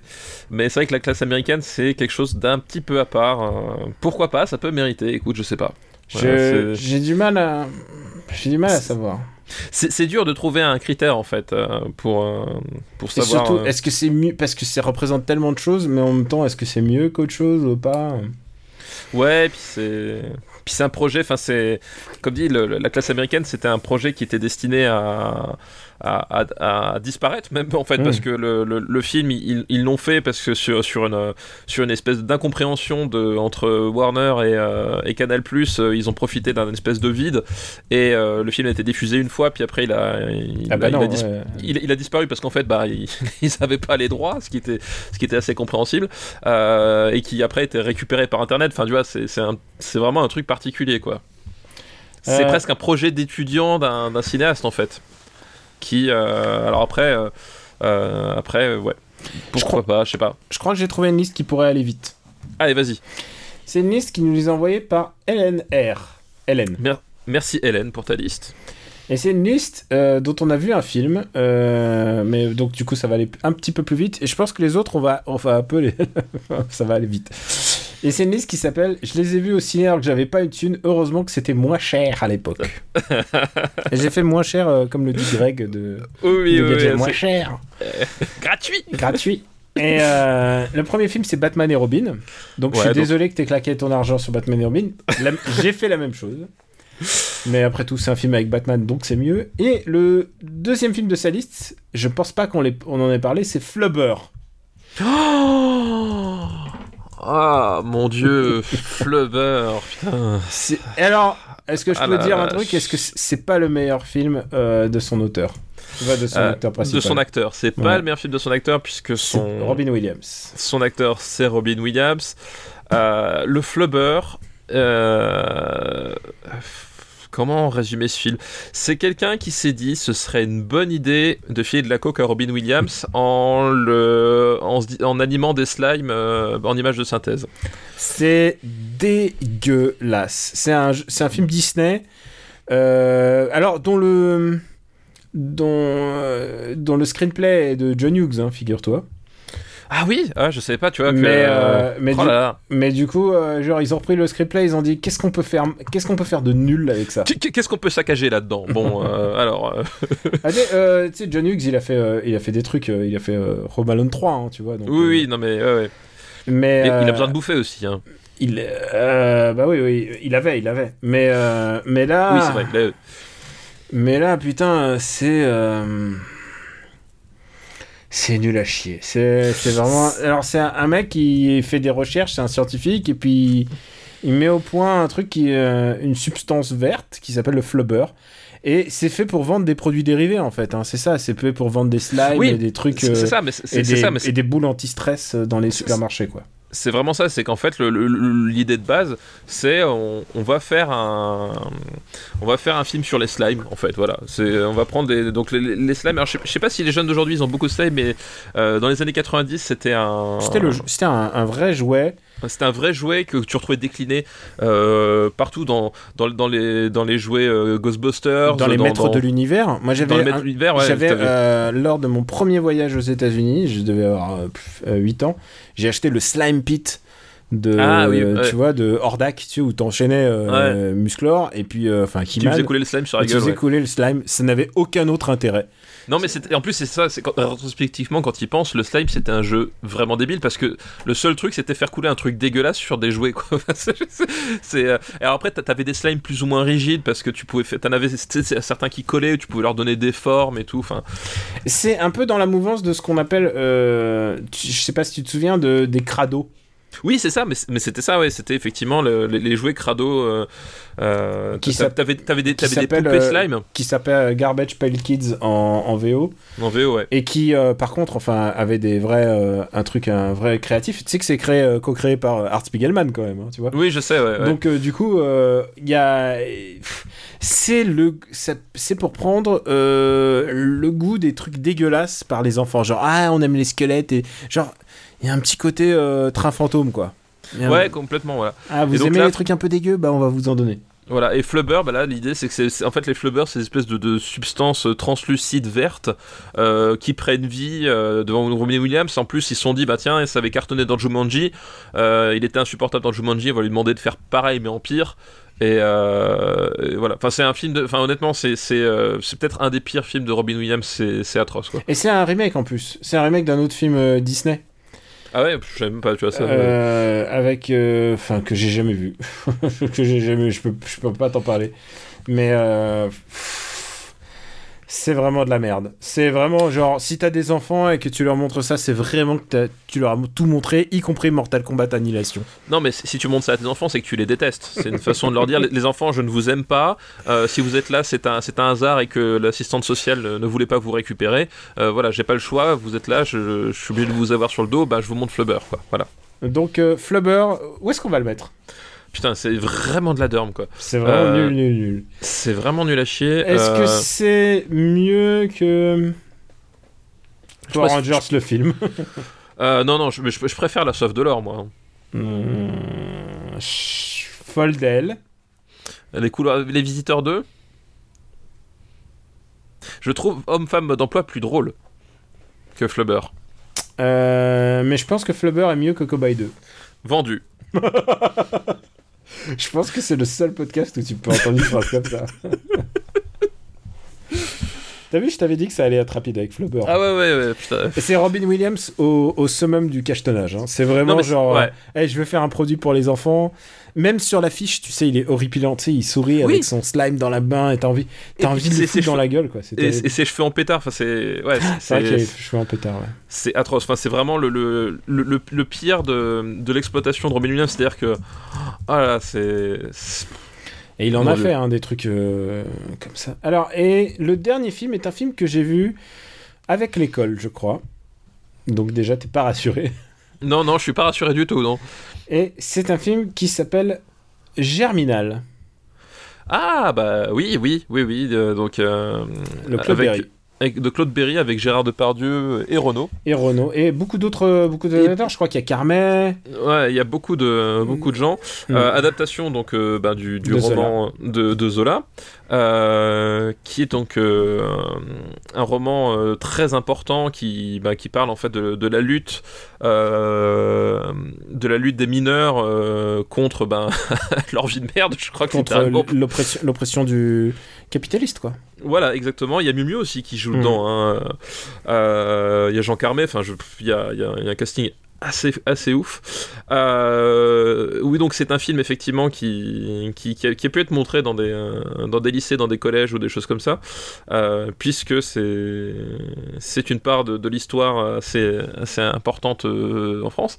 Et ben, Claude Berry a pris le parti de faire un, une adaptation assez, assez radicale. Euh, du, euh, du roman et ça donne un film euh, pas facile à regarder quand même en termes en termes de violence. Et j'allais dire même en termes structurels quoi. C'est ouais, tu, tu, tu, demandes la cohérence entre les scènes et tout ça. Ouais, c'est c'est un film qui est qui est très très heurté en fait, très très très violent, très paracou. Enfin, il y a vraiment un truc dans la dans la pulsation même du film.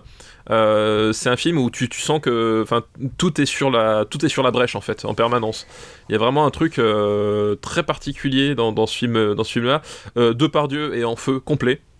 Enfin c'est c'est gens il est il est il, il est habité il est habité il est, par le rôle ouais. il est habité par le rôle il est enfin euh, il, il, bouffe l'écran complètement quoi. Euh, voilà c'est euh, c'est un film que j'aime bien. Honnêtement Germinal je trouve je trouve le parti pris radical assez osé et assez réussi. Euh, même si euh, effectivement il y, y, a des moments c'est pas toujours facile à suivre puis en plus il est, il est très long quand même hein. c'est un film qui dure 3 heures non? Ouais il dure pas loin de 3 heures. Bon après en même temps enfin euh, comment tu peux euh, rendre, Oui, oui c'est un, un, bouquin que tu peux difficilement voilà. résumer. C'est voilà, comment tu peux euh, tirer la subscientifique moelle de, de Zola en, en, moins de temps? Je sais pas si c'était vraiment possible non plus. Euh, même d'ailleurs en termes d'adaptation, je trouve que c'est une adaptation qui est réussie dans le sens où, euh, où la transcription est, est, à la fois fidèle et en même temps, enfin, euh, voilà, je trouve qu'il y a vraiment un, un parti pris qui, qui, fonctionne bien. Et ouais, c'est un film qui, qui, qui, vaut vraiment le coup. C'est un film voilà qui est pas, c'est pas un film de grosse déconnade.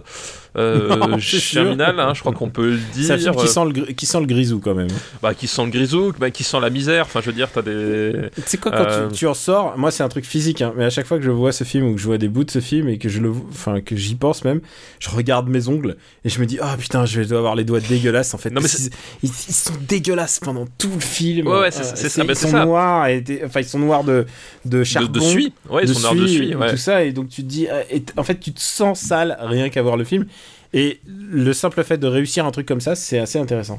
Bah oui, c'est ça. Et, euh, et, et, puis, ouais, tu, enfin, même t'as la gorge qui est sèche, tu tousses. Enfin, il y a vraiment un truc très viscéral en fait dans, dans l'approche euh, du film parce que t'as le côté évidemment reconstitution, c'est-à-dire que t'as ces, as ces gigantesques plans larges avec des milliers de figurants, avec tous les, bah, tous les, euh, tous les costumes d'époque, la reconstitution des, des mines. Enfin, il y, y, a un truc qui, en termes de, production value, qui, qui, est déjà très impressionnant. Mais en plus, voilà, le, le parti est très viscéral, très radical.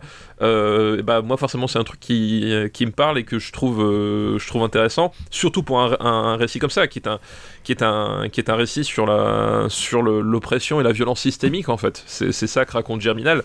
Euh, et là pour le coup c'est quelque chose que tu subis effectivement. Tu, les acteurs sont toujours noirs dessus. Le, le, les plans même dans les plans larges ça respire très peu en fait. Tu sais ils sont tous, mmh. ils, ils, sont, ils sont, t'as des milliers de gens, enfin ils sont tous étouffés.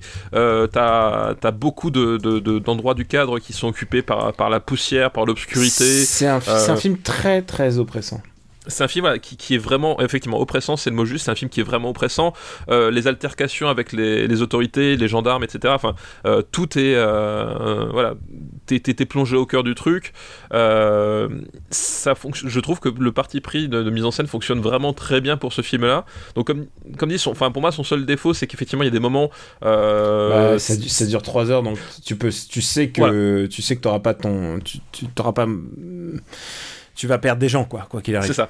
Tu, tu sais qu'à un moment donné, il y, a des moments c'est plus difficile à suivre que d'autres. Il y, a des moments où, où euh, bon, ça, ça manque parfois peut-être un peu de subtilité. Ok.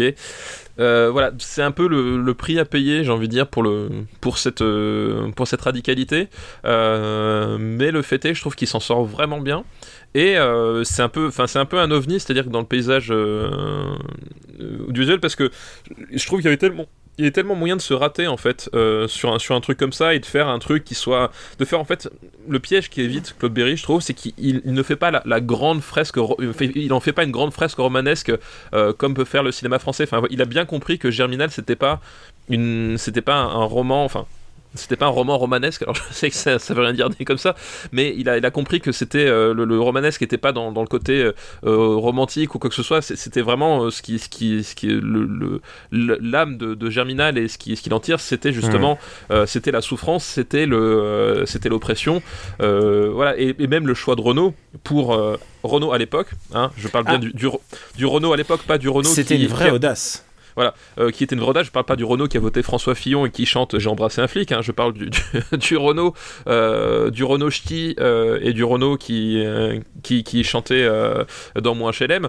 C'était une vraie audace parce que ben forcément c'était un chanteur, un chanteur populaire, donc forcément qui était, qui avait pas vocation à être un acteur perçu comme un acteur. Et il euh, avait pas joué, il pas joué depuis des, des lustres en plus.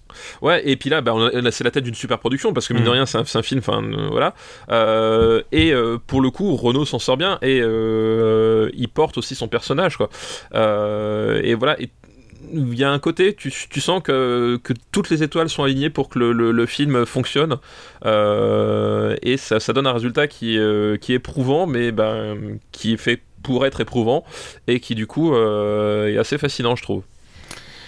Euh, je suis assez d'accord avec toi et je pense que on peut, enfin, ah, on pourra difficilement adapter en fait Germinal après ça en fait. Ouais, je, je pense qu'effectivement, il y a un côté adaptation définitive de Germinal. euh, voilà, même si À elle n'est pas point- parfaite, mais. à, à tel point que que si tu regardes l'affiche du film qui est super iconique quoi, où tu vois, Oui. où tu vois Renault qui marche devant tout le monde et qui fait genre allez-y les gars on ouais, y va quoi. exactement. ouais, Et tu exactement. sens que bah, ils vont tous mourir quoi. Ouais, tu, tu sens que. Tu... C'est à la guerre comme à la guerre quoi. C'est ça, on va pas divulgacher, mais vu l'atmosphère du film, vu l'auteur, vu tout, c'est pas un film qui se termine forcément très très bien. Hein. Euh, inutile de vous dire que euh, que que- qu'à l'époque, au 19e siècle, à la naissance du capitalisme, euh, la vie d'ouvrier, ça ne pesait pas très lourd dans la balance. Non. Donc voilà. Comme disait mon, mon grand-père à, à propos de la guerre, euh, à l'époque, la vie, ça ne valait moins qu'une feuille de papier.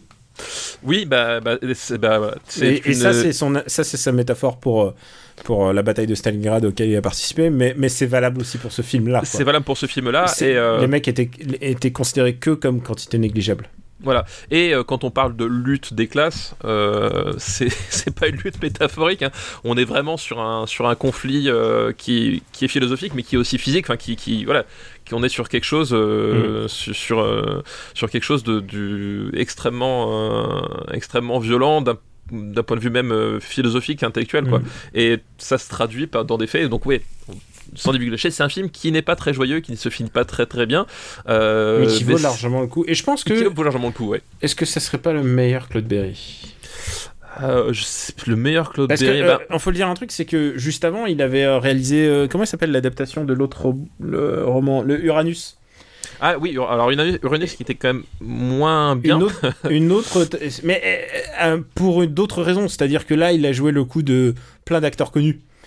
Et, euh, et pas que s'il n'y avait pas que ce problème-là. Mais euh, Ouais, il y avait pas que ce problème-là. Euh, je sais pas le meilleur Claude Berry. En même temps, moi j'aime beaucoup son Jean de Florette par exemple. Euh, j'aime moins son Manon des Sources. Manon des sources. Ouais.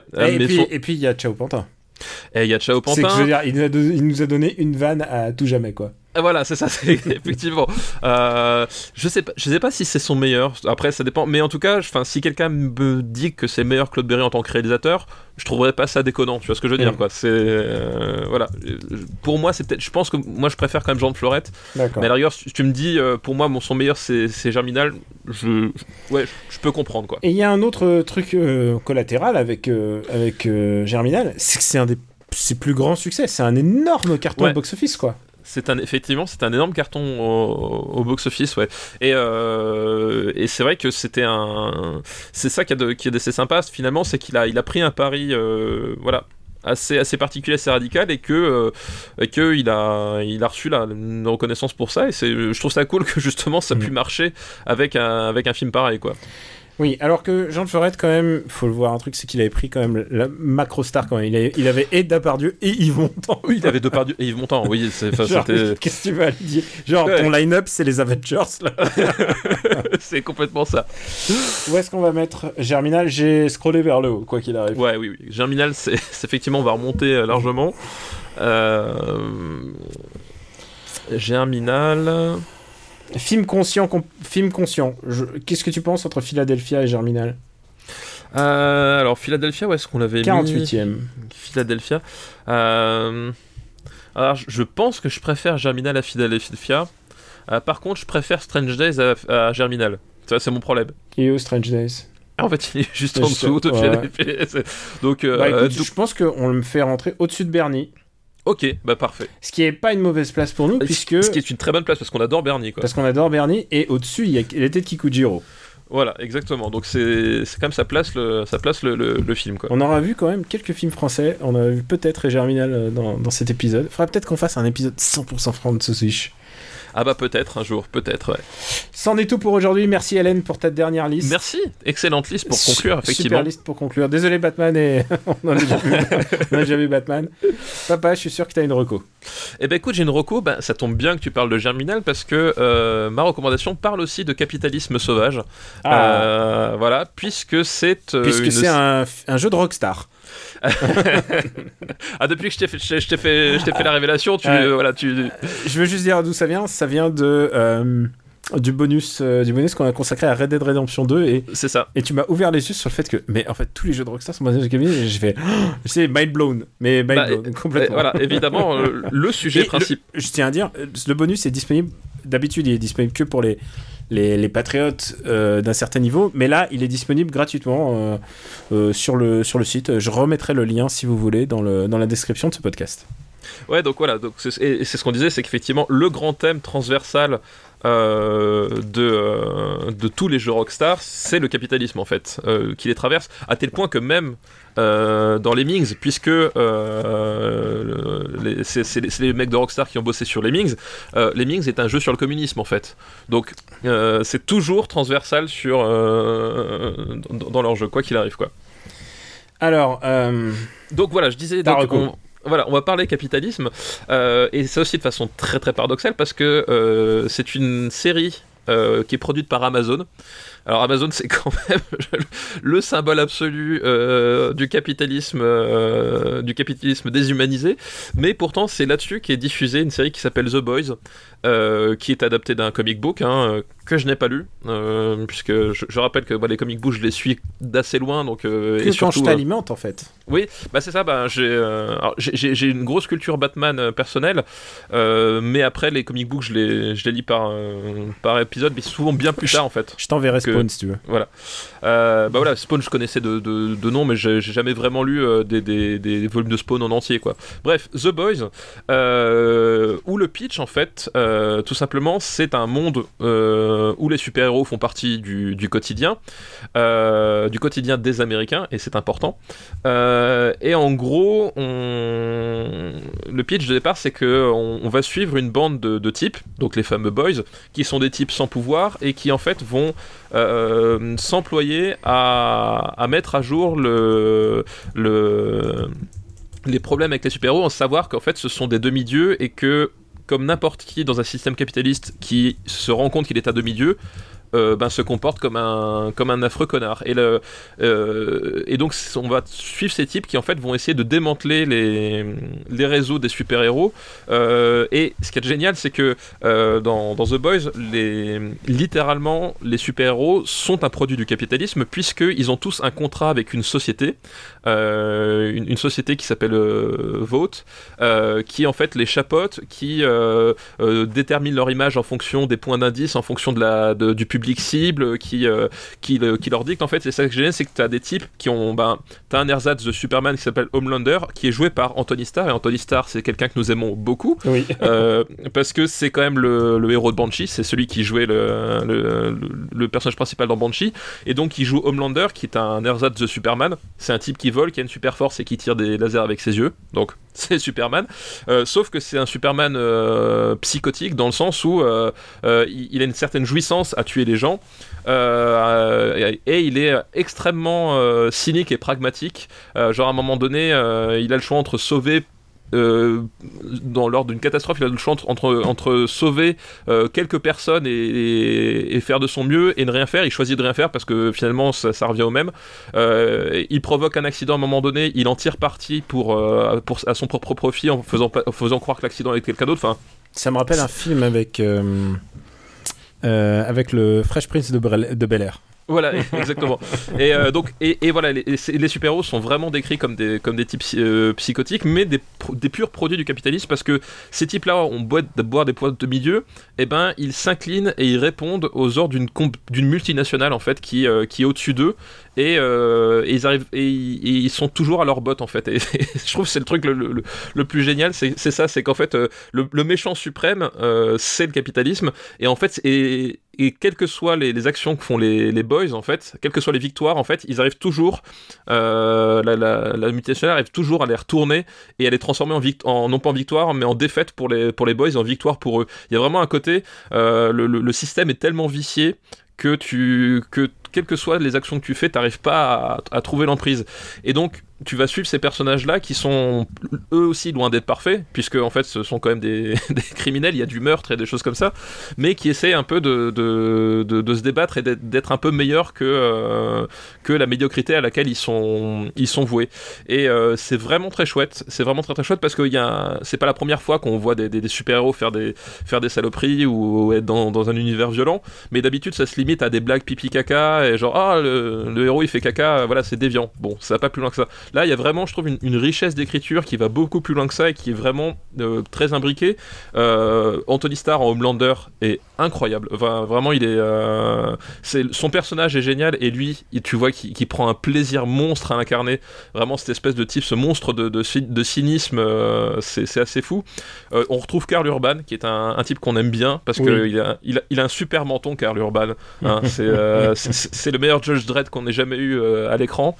Euh, et c'est et c'est enfin il y a que 8 épisodes de- d'une heure ça va assez vite tu t'ennuies jamais c'est plein de rebondissements enfin je trouve ça vraiment bien écrit parce que t'as toute euh, toute une réflexion aussi sur justement le le pouvoir et la manipulation de l'image t'as as notamment le personnage de Starlight en fait qui est une une jeune super héroïne qui se retrouve sélectionnée pour faire partie de, l'élite des super héros et qui en fait ben va tomber des nues parce que elle voulait être une super héroïne euh, euh, classique, enfin tu vois, presque naïve, et en fait, euh, elle, Elle va, va- tomber dans. Elle va être obligée de, de faire du sexe. Si- Voilà, enfin, j'ai elle- pas vu la, la série, mais je connais le, le comics. Voilà, je- elle va, elle va être, elle va tomber ben, dans, en fait dans un, dans un panier de crabes où en fait euh, tout est permis et effectivement elle va, elle va passer un peu par toutes les étapes et elle va être, euh, va se retrouver confrontée. Voilà, à un moment donné on va, on va lui changer son costume parce qu'elle est pas assez sexy dans son costume, tout en lui faisant croire que euh, c'est une libération de la femme parce qu'elle choisit de, de montrer ses seins alors qu'en fait bah non c'est c'est les types du marketing qui choisissent pour elle. Enfin tu vois voilà, t'as vraiment une, un, un degré de d'écriture qui je trouve assez, assez, assez intéressant et vraiment pertinent parce que j'ai cru savoir que le comic de base était un, un comic post 11 septembre. Ouais, Euh, c'est un comics de Garth Ennis et Derek Robertson et euh, Robertson pardon. Et euh, ouais c'est c'est vrai ça vaut le coup. C'est sorti en France mais si vous avez l'occasion c'est 70 numéros donc j'imagine ça doit être euh, 7 8 vo- euh, peut-être 8 8 9 volumes. Et c'est vraiment chouette. C'est vraiment un comics très très audacieux pour son temps Voilà, et là, et du coup, ce qui est génial, c'est qu'ils ont vraiment adapté ce ton, euh, ce ton-là à bah, l'Amérique d'aujourd'hui. Avec euh, voilà, donc euh, t'as quelques réminiscences post 11 septembre parce que mine de rien, on, on- est dans la dans la queue de comète du 11 septembre, euh, mais il y a vraiment un truc très actuel, très pertinent sur euh, sur vraiment beaucoup de trucs. Et c'est bah, c'est vraiment chouette. Je m'attendais pas à ce que ce soit à ce que ce soit aussi bien. Et voilà. Par contre, le grand paradoxe, c'est que c'est diffusé sur Amazon, qui en fait Amazon, c'est littéralement la multinationale qui est décrite dans la dans la série. Donc ça fait très bizarre. on dirait qu'ils sont hermétiques à ce genre de, de critiques quand même euh, les, les multi, des différentes multinationales et pourquoi j'en parle maintenant c'est parce que je vais parler d'une série Netflix est-ce que t'as as fini sur euh, The Boys? Oui, non, mais voilà, j'ai fini. Donc euh, The Boys, regardez, c'est vraiment très très bien.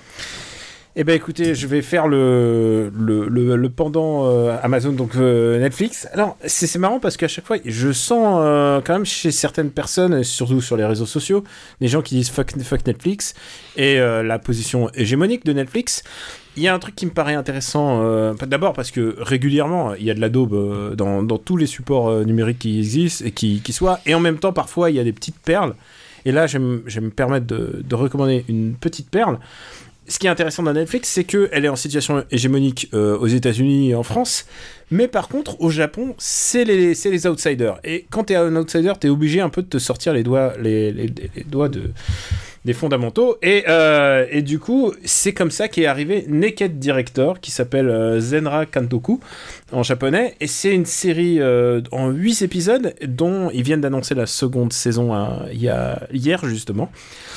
Et euh, c'est une série qui est basée sur euh, le portrait de quelqu'un qui a vraiment existé, qui a, euh, entre guillemets, révolutionné l'industrie du porno au Japon dans les années 80. Et la première saison s'étend sur toutes les, années 80 jusqu'au début, jusqu'à la fin de l'ère Showa, pour passer la fameuse ère Heisei qui commence en 89. En termes de fiction japonaise, c'est du jamais vu. J'ai jamais vu quelque chose comme ça. D'abord parce que la liberté de ton par rapport à la sexualité, euh, il y a. euh, y, a, du cul. La, première scène, c'est littéralement un mec en train de se branler. Enfin, c'est euh, impensable sur la, télé traditionnelle japonaise. Et surtout, il faut le dire, c'est que les, les séries japonaises, et je veux pas, peut-être il y a des gens qui sont fans d'une ou deux séries, mais globalement, c'est vraiment pas bien, quoi. Les séries japonaises, elles sont toujours à un niveau un peu. euh, Enfin, c'est- jamais très bien, quoi. Euh, en France, quand on parle de, bah, je sais pas, euh, de- Marseille. euh, Mar- non, mais je pensais à, tu vois, genre Julie Lescaut et tout ça. Mais au, au Japon, au Japon, c'est pas top non plus en fait. Et là, tout d'un coup, il y a un nouveau, un nouveau player, c'est-à-dire Netflix, quoi, qui se disent, on va donner sa chance à, un- à une série qu'on pourrait pas faire ailleurs. Et ça me donne euh, l'impression de voir quelque chose comme euh, Mindhunter, en fait, en toute proportion gardée. Parce que Mindhunter, tu pourrais pas le faire sur un système de réseau euh, traditionnel. Ou Ah difficilement ouais. Ou Ouais. difficilement ou euh, ou euh, genre la première euh, la première saison de Trou Détective quoi tu vois. Les gens te diraient c'est trop noir c'est trop glauque. Et là en l'occurrence on a quelque chose de très glauque assez drôle et un peu fascinant en fait. Et surtout et alors ça c'est très important par rapport aux séries japonaises c'est que c'est super bien incarné puisque le personnage principal est incarné par Takayuki Yamada qui est un vrai très très très bon comédien en fait euh, il avait joué dans une, euh, dans une série parodique qui s'appelle Yusha euh, Yoshihiko euh, dans, au début des années 2010. C'est une série qui parodiait Dragon Quest et c'est un de ses gros gros faits d'armes en fait. Tout le monde le connaît sous, sous la gueule de Yusha Yoshihiko. Et là, tout d'un coup, il devient une espèce de de manager de, de cul qui essaie de révolutionner euh, une industrie qui, euh, qui était un peu moribonde. C'était pas le plus grand respect des, par exemple, des femmes. C'était pas le plus grand respect de, même j'allais dire de la dignité humaine, euh, l'industrie du porno japonaise.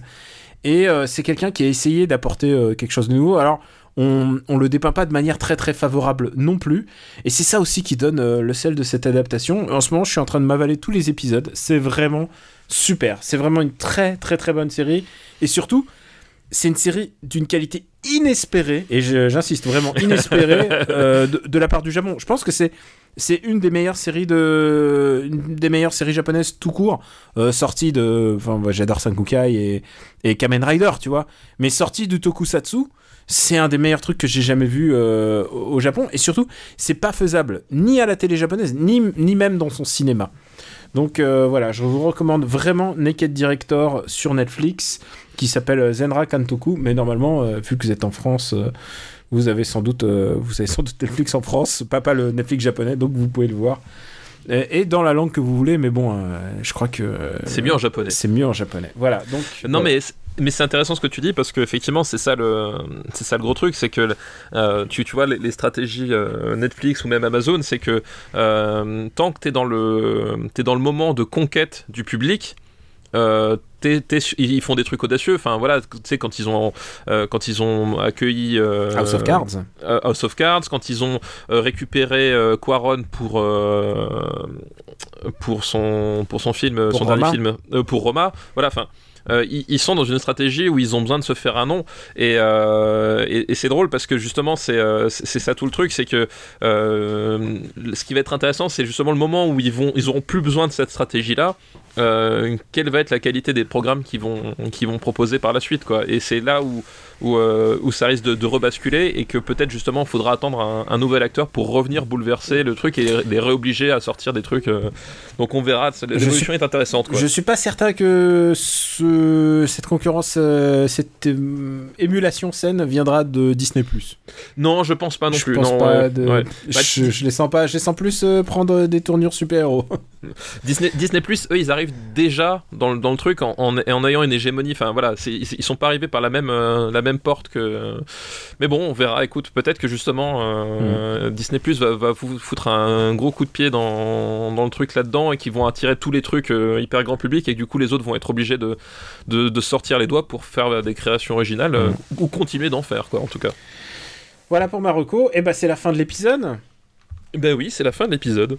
Pour nous faire parvenir des listes, euh, bah, vous savez, c'est supercinébattle.gmail.com. On vous remercie de votre fidélité. Bah, ça nous touche énormément. On, adore les retours que vous nous faites. Euh, on les lit euh, soit sur notre site internet supercinébattle.fr et puis aussi, sur Twitter, puisqu'on a un compte très très actif. On répond à, tout le monde sur le Super. Euh, sur, sur Twitter, je l'ai assez, je l'ai assez dit, je crois. Euh, vous pouvez retrouver la master list qui est à jour sur notre site internet. Et puis, euh, si vous voulez, vous pouvez mettre des, des étoiles sur toutes vos applis, en particulier Apple Podcast. Mais en même temps, ce qui nous fait vraiment, vraiment plaisir, c'est quand vous faites découvrir Super Ciné Battle. Et je me demande toujours avec quel épisode vous feriez découvrir. Parce que j'ai eu beaucoup de retours sur le sur l'épisode Matrix. Et là, je me demande qui, qui va dire Eh, écoute, mon gars, c'est un podcast pendant une heure, ça parle des, des, des films dans lesquels Ophélie Winter a joué. Mais c'est ça, en fait. On est overkill. On en a rien à foutre. On- Euh, Matrix, hop, Ophélie Winter. Et là, euh, cette année, euh, enfin, cette année, cet épisode, c'est Jennifer Lopez. Exactement, Papa, exactement. où peut-on te retrouver? Donc euh, moi on peut me retrouver ben euh, outre dans Super Ciné Battle donc dans le Growlcast hein, arrobas le podcast dédié à Dave Grohl euh, dans After Eight où dans le dernier numéro on va parler avec Benjamin François d'un petit cinéaste qui s'appelle Quentin Tarantino.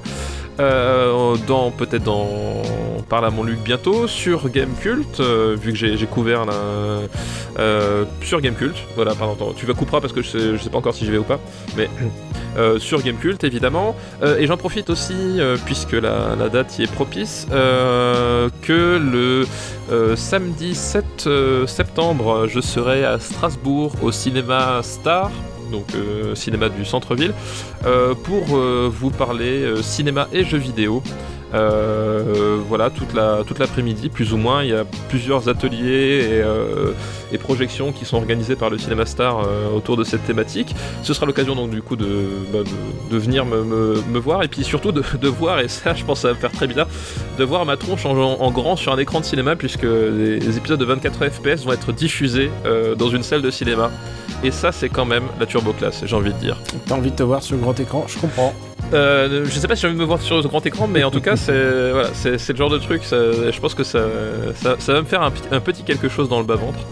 Euh, donc voilà, n'hésitez pas à, venir euh, si vous êtes dans, le coin, parce que Strasbourg, c'est quand même une ville qui est très cool. Il paraît, il paraît. Et pour ma part, euh, bah écoute, euh, Camille Robotique sur Twitter, et puis sur les différents. euh, ouais, on va dire juste ça, voilà, After Eight, Super Ciné Battle et tous les autres podcasts. BD sans modération, je sais pas si le prochain épisode sera déjà diffusé ou sera en cours de production. Non, je pense qu'il sera déjà diffusé. Donc il y a BD sans modération, un nouvel épisode si vous voulez nous entendre parler de BD, de manga et de comics. Je crois qu'on a tout dit pour, pour aujourd'hui. Merci encore de nous suivre et d'aimer le concept. Euh, si vous aimiez euh, des listes très très diverses, je pense que vous êtes servi parce que là on a, je pense que on a quand même fait entre, qu'est-ce qu'on a eu? Entre le cobaye, Flubber et Germinal. Je crois qu'on a fait quand même le, le grand écart. Oui, je pense qu'on peut appeler ça le grand écart, effectivement. Putain, on a vraiment genre Mortal Kombat Destruction finale, c'est n'importe quoi. Bon, on vous embrasse très fort et on vous dit à bientôt pour un épisode euh, qu'on espère aussi divertissant et éclectique. À bientôt. Merci à tous, ciao ciao.